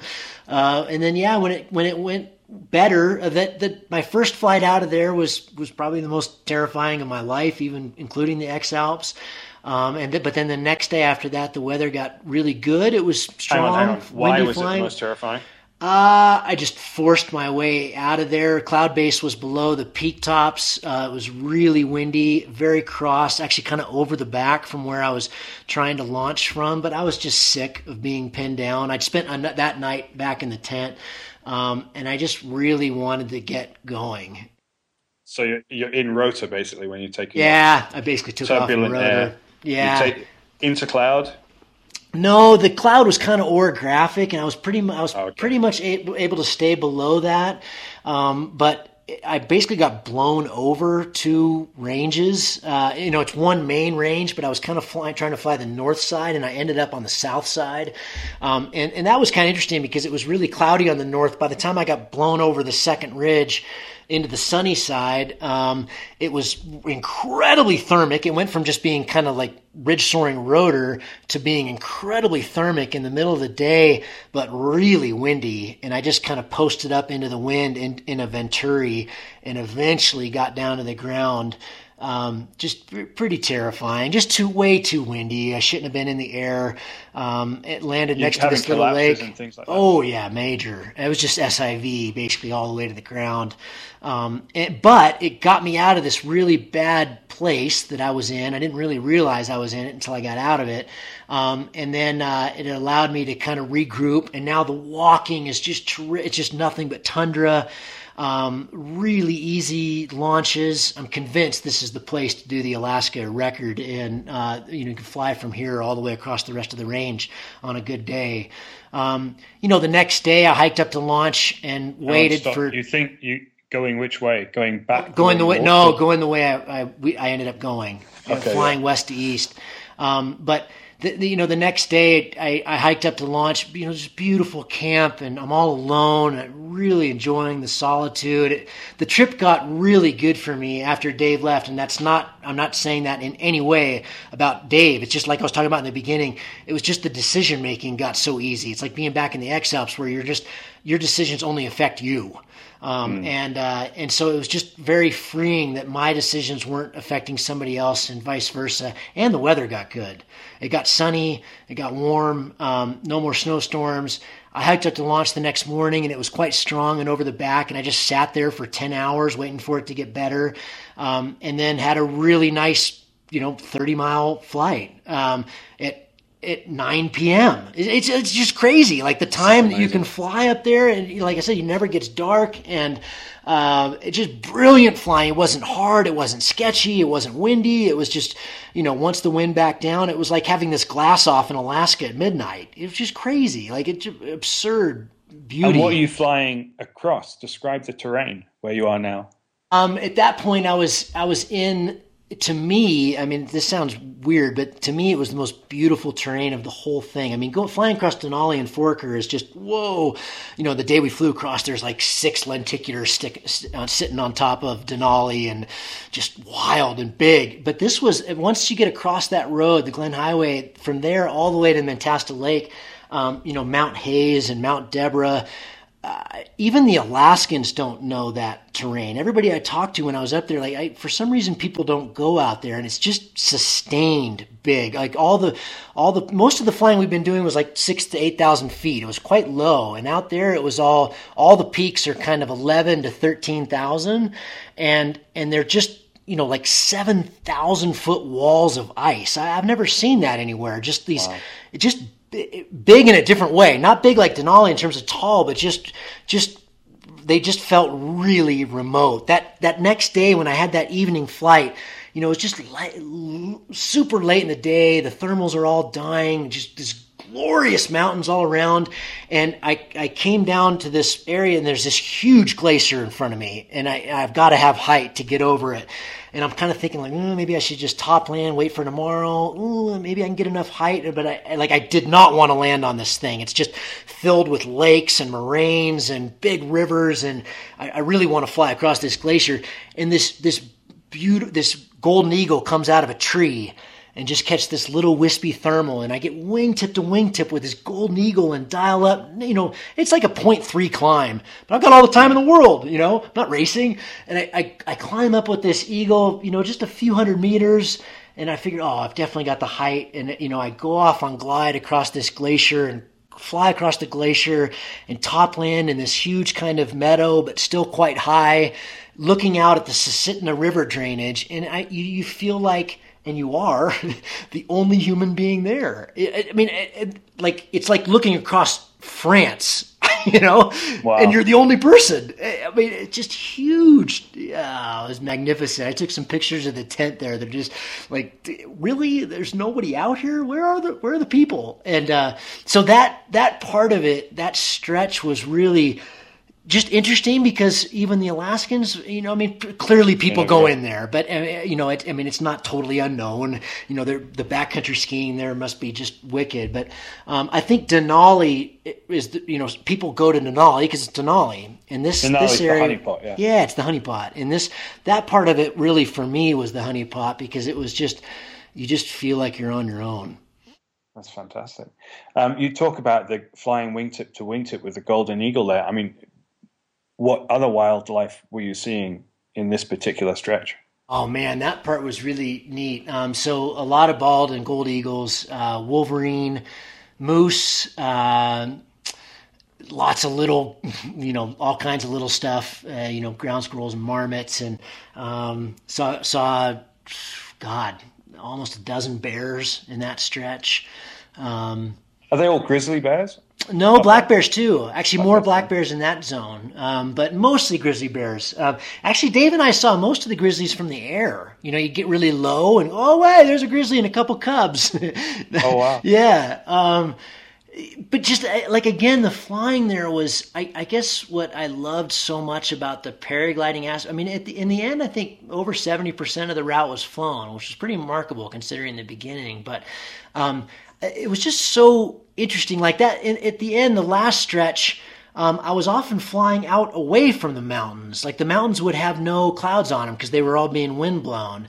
And then so it was like dumping over from the north over the tops of these mountains down into the valley. And then that was triggering, triggering, um, you know, cumes popping more kind of out in the flats, like out over the right. rivers and out over this tundra where, you know, it's not brown. It wouldn't be like a collection zone, but just, it was just so cool navigating terrain that you didn't have any idea, you know, where the launches, where the landings. It, was all just everything about it was experimental, and that was really neat. I, I loved that aspect of it. Was just not knowing anything about how it would work. Would work. Like one um, night, I had this. I I landed like the third flight of the day and I, I kind of screwed up and I and I landed down in the bottom of this valley, but it was only like 6 p.m. or 7 p.m. and it was clearly still very on. Like I'd screwed up. So I did an X-Alps move. I just ran up this little like a molehill compared to the mountains around me. And literally, I mean, I had like maybe 200 meters below the valley bottom. I mean, I gave this a 0% chance other than just, it was kind of windy at that point. I, I thought, well, I'll be able to launch and maybe I'll just be able to kind of like circle down the valley and get 5K. But that's better than walking 5K. And, you know, I, I launch off and I get out in this kind of zero. It wasn't really a climb. I fly over like a herd of caribou. That was really cool. And then beep, beep, beep, you know, and just I'm kind of frisbeeing, frisbeeing, frisbeeing, frisbeeing, and then bang, I'm up to 15,000 feet and a five meter climb and fly. You know, I had a, what was actually one of the biggest flights of the trip. You know, it wow. just, just easy flying at cloud base and I mean higher than I'd ever been, higher than the Denali flight by far. Um, just cruising along. I, I, don't know. I don't even know how to describe it, but just looking at this terrain below you that is, yeah. Uh, you, you see weird things like that would happen, and uh, you know. Dave, you almost sound lost for words. Totally, totally. That's why I can't write about this. I don't know what to say. Yeah, yeah. yeah Sorry, Kevin. Yeah. yeah, yeah. I don't. I don't know um, what to um, say. This is amazing. So this all happened in the last week. Yeah, that was the, the, the last four. When I left the last the, the uh, that last camp, it was four days to get to the end, and that was almost almost forty five percent of the route of the whole thing. You just said there you you flew three days, but you took off on that one particular flight. Let's go back to that. You took off at six o'clock. You got up to fifteen thousand feet. How far did you fly on that flight? Um, yeah, God, I wrote I wrote all these down. It was about three hours. Um, so 60, 70 k. Yeah, exactly. Yeah, exactly. Yeah. And then the next day was a really vicious walk uh, across the uh, across. I can't remember the name of that glacier. There's so many glaciers in that zone, but I I got to this river that was like class three and ten feet deep. There was no way I could get across the river, so I, I ended up walking about ten miles upstream. Finally got to the glacier. Was able to get across on this kind of like snow bridge, um, and then did a little punchy flight across another river that was literally like less than 10 seconds. Just flew across a river, hiked back up, and then I got a really proper, good, big flight. And that was basically to the end. no, no, no, sorry, one more, one more small flight, landed, and then the big flight all the way to the end. And that was actually the biggest flight of the whole trip. And, and again, these are not big flights, but that one was like 65 or 70 miles or something. Um, so it's 100k. Yeah, about 100k. And uh, and uh, what time of day? Like in the middle of the day? Yeah, that one. That one was that one. I maybe took off. That last one, I maybe took off at about 2 p.m. Got up to cloud base. Didn't think I had enough height. Farted around forever. Ended up back down at the launch. I didn't land, but you know, I lost all the height. Got back up, and then it was proper on. Um, you know, because often things wouldn't really. Solar noon up there is 2 p.m. I guess, just in terms of how the time zones work, and so often it wasn't really on till quite a bit later in the day. Um, and then, you know, that flight was maybe 3 p.m. to, I think I landed at 7.30 or 8 p.m. that night. And that was at the proper, that was really funny actually. I landed just off off the shores of Mentasta Lake, which was gold. That was the end. Uh, and from the from the air, I came in really high, and from the air, I could see this like baseball diamond and what looked like a hotel across the street. so I thought, oh my god, this is amazing. I'm going to land in the baseball diamond. I'm going to pack up my stuff, and I'm going to go and have like ten beers. And uh, and so I landed in this baseball diamond. Well, the baseball diamond hadn't been used in 10 years. It was just dilapidated, falling apart. And I walked across the street and it wasn't a hotel. It was like a apartment complex for native Alaskans. It was a really sad, really, really oh. sad scene. Um, you know, like the stories you've heard about. And, uh, this was not a hotel. and so, and, and, but one of the guys came out and he said, Oh, well, there is a lodge on the other side of the lake. And I mean, you, as you can imagine, I am dying for beer. Like I'm, I just want beer more than anything else in the world.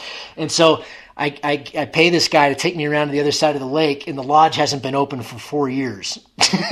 No way. and they don't sell beer. It's a little gas station, and they don't sell beer. And I was just like, oh god darn it! So this is this is the thing about these trips is they just end, and then you're back in in society. Yeah, yeah, and dealing with stuff. And I think Um, I don't want to give it away because I did write that. You know, you you know, I just wrote that about in the column, but that was Yeah, that yeah. was the interesting thing. I'll let people read that rather than talk about it now. But yeah, the coming. I really thought I was ready for coming back into coming back into it all. You know, after 37 days, but I wasn't.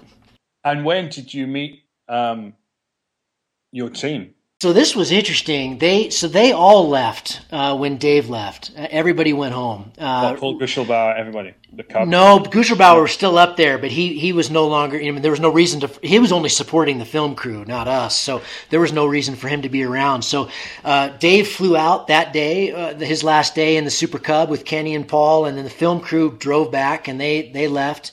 Um, and then at that point, Red Bull. So they didn't get any of this stuff, the the flying stuff at the end in the That was all. POV. That's That's, all all. just that's all. yours. That's all GoPro. So yeah, and what? So what happened there was, um, and this is actually I think going to play out really cool in the film.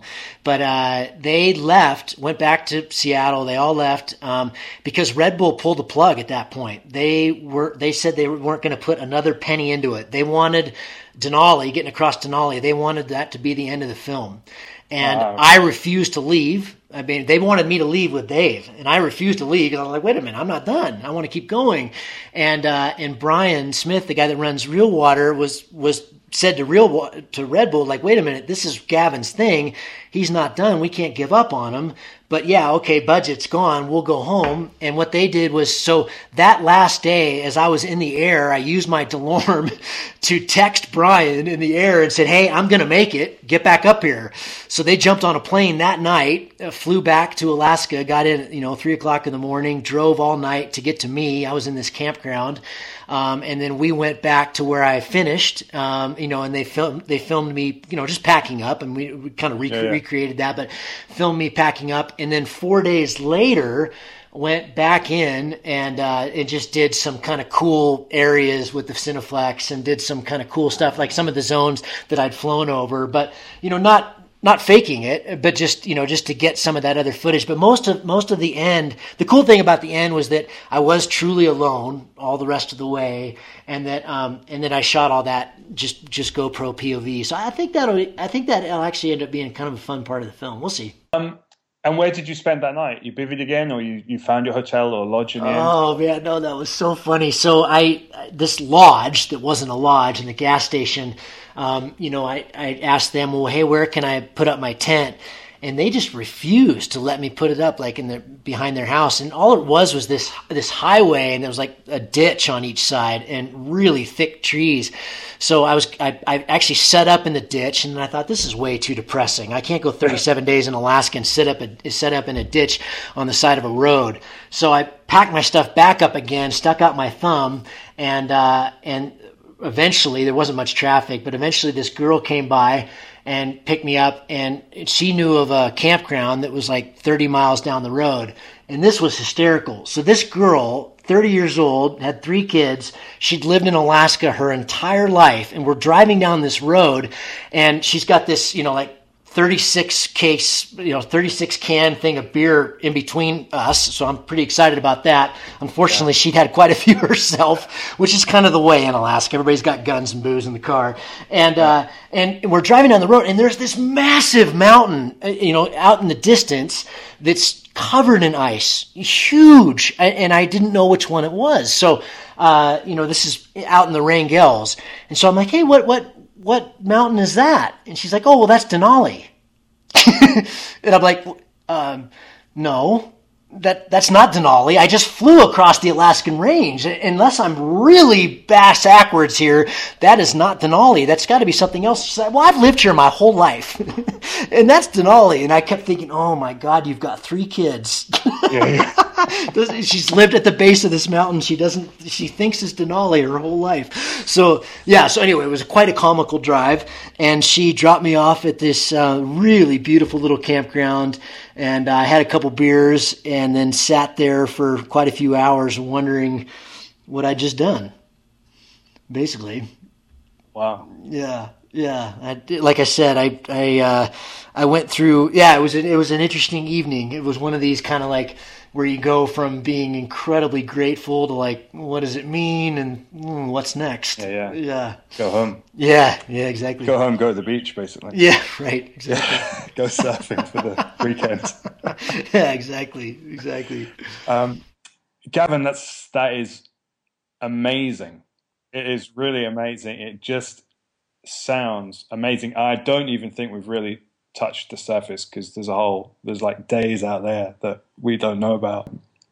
But listen, I'm just going to call it there and say we've been talking now for two hours, and uh, thank you very much. Well, thank you. I, I, I, that went a little longer than we planned. Yeah, but I, enjoyed that, Ed. Hopefully, you've helped me get my uh, get my head around this a little bit. Before we uh, end, though, I, have got to put out a thank you. Um, those 37 days, I was getting weather again via these DeLormes. I was getting weather reports from a good friend of mine, Stuart Midwinter, who helped us out with the Rockies Traverse as well.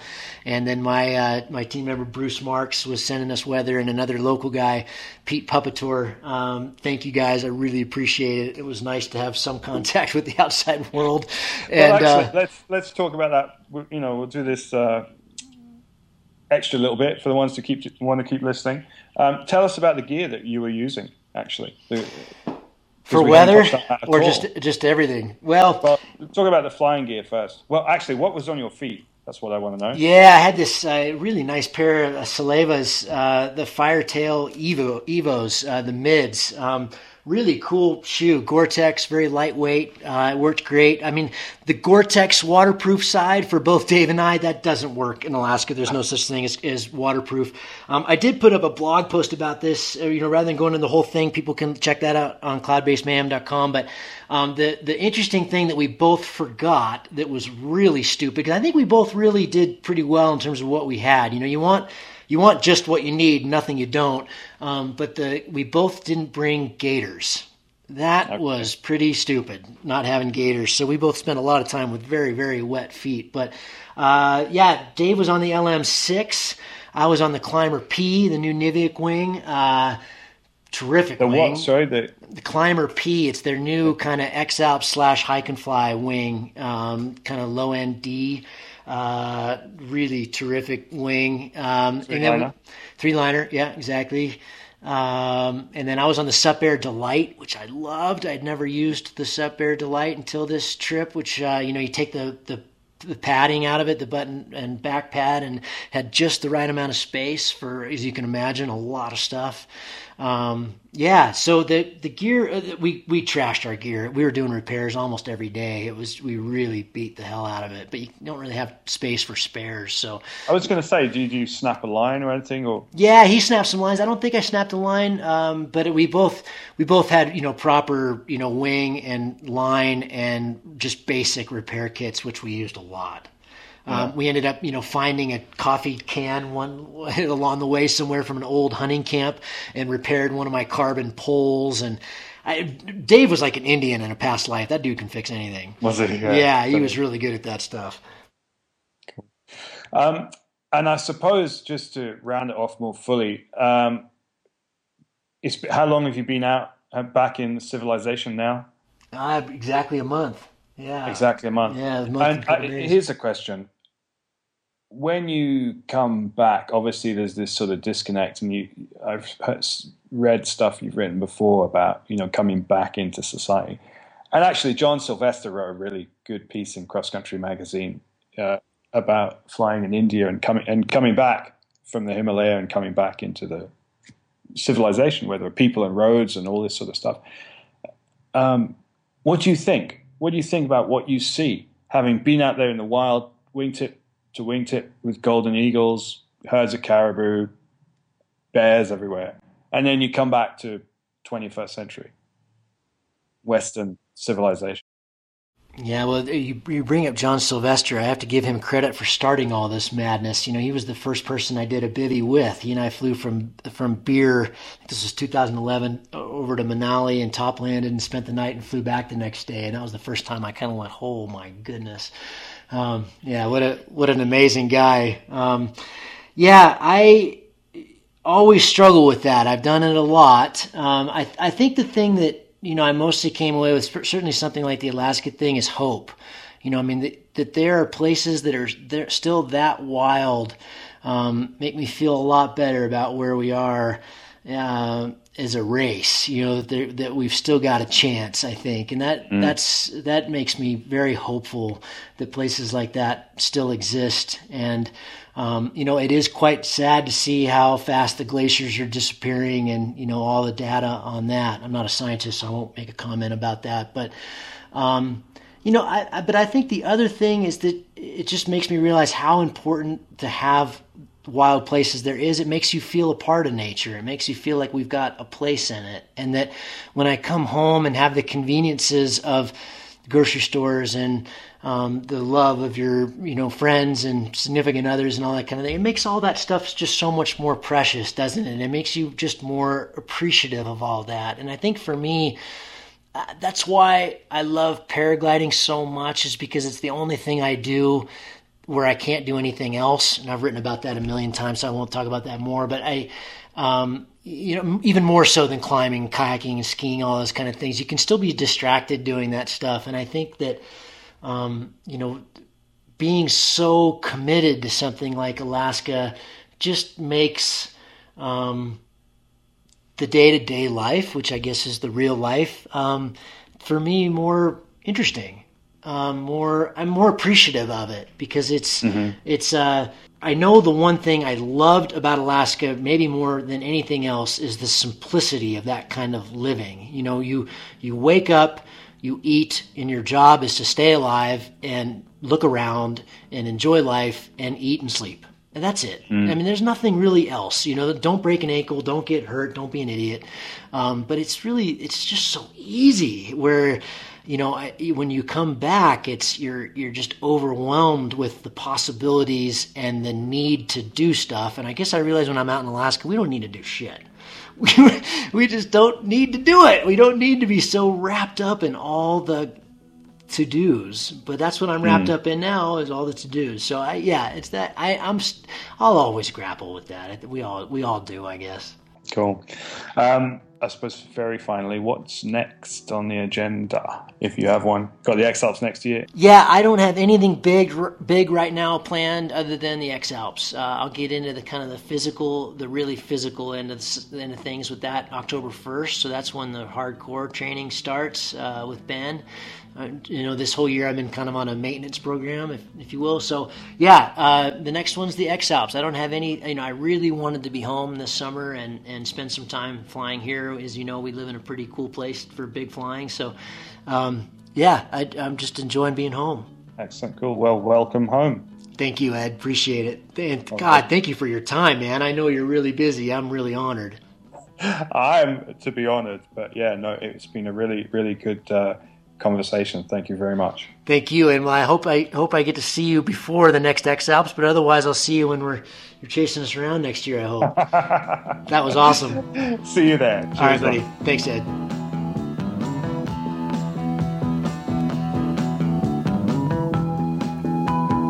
I hope you enjoyed that. Pretty cool to sit down with Ed and talk about Alaska. I think he really did help me get my head around that. So hopefully I'll be able to get an article out. I think Dave and I are going to work on that together. Get an article out about the Traverse. Uh, the film is being edited right now. Those guys, Reel Water Productions, Mad Skills, that was probably the most impossible place on earth to film a paragliding expedition. But those guys dug in deep and they stayed with us for the full 37 days. Um, really excited to see this film. I think you'll. Just, fraction of the footage I've seen is just mind blowing. So uh, they're trying to get that out for Banff, the world premiere at Banff uh, this November. So if you can come say hi, you want to check out an amazing festival. I highly recommend coming to Banff. It's a lot of fun. All we ask for, as always, is a buck a show. If you got something out of this one or one of the previous episodes, or if you're just discovering the podcast, highly recommend you go back and listen to people who uh, know a lot more than I do. Guys like Jocky Sanderson and Bruce Goldsmith and Nick Greece and Jeff Shapiro and uh, had some really good talks with some of the other X Alps pilots, uh, Tom Dorlodot, Paul Guschlbauer uh, Andre Prochaska. Check those out. A lot of knowledge there. Many, many, many years. Uh, some really great stuff. I think you'll enjoy it. You can find the link for the donations and the podcast on the website, cloudbasemayhem.com. You can also find us on Google Play, uh, iTunes, on Stitcher. If you can't find us, just shoot me an email and I'll hook you up. Thanks for listening. See you on the next show. Cheers.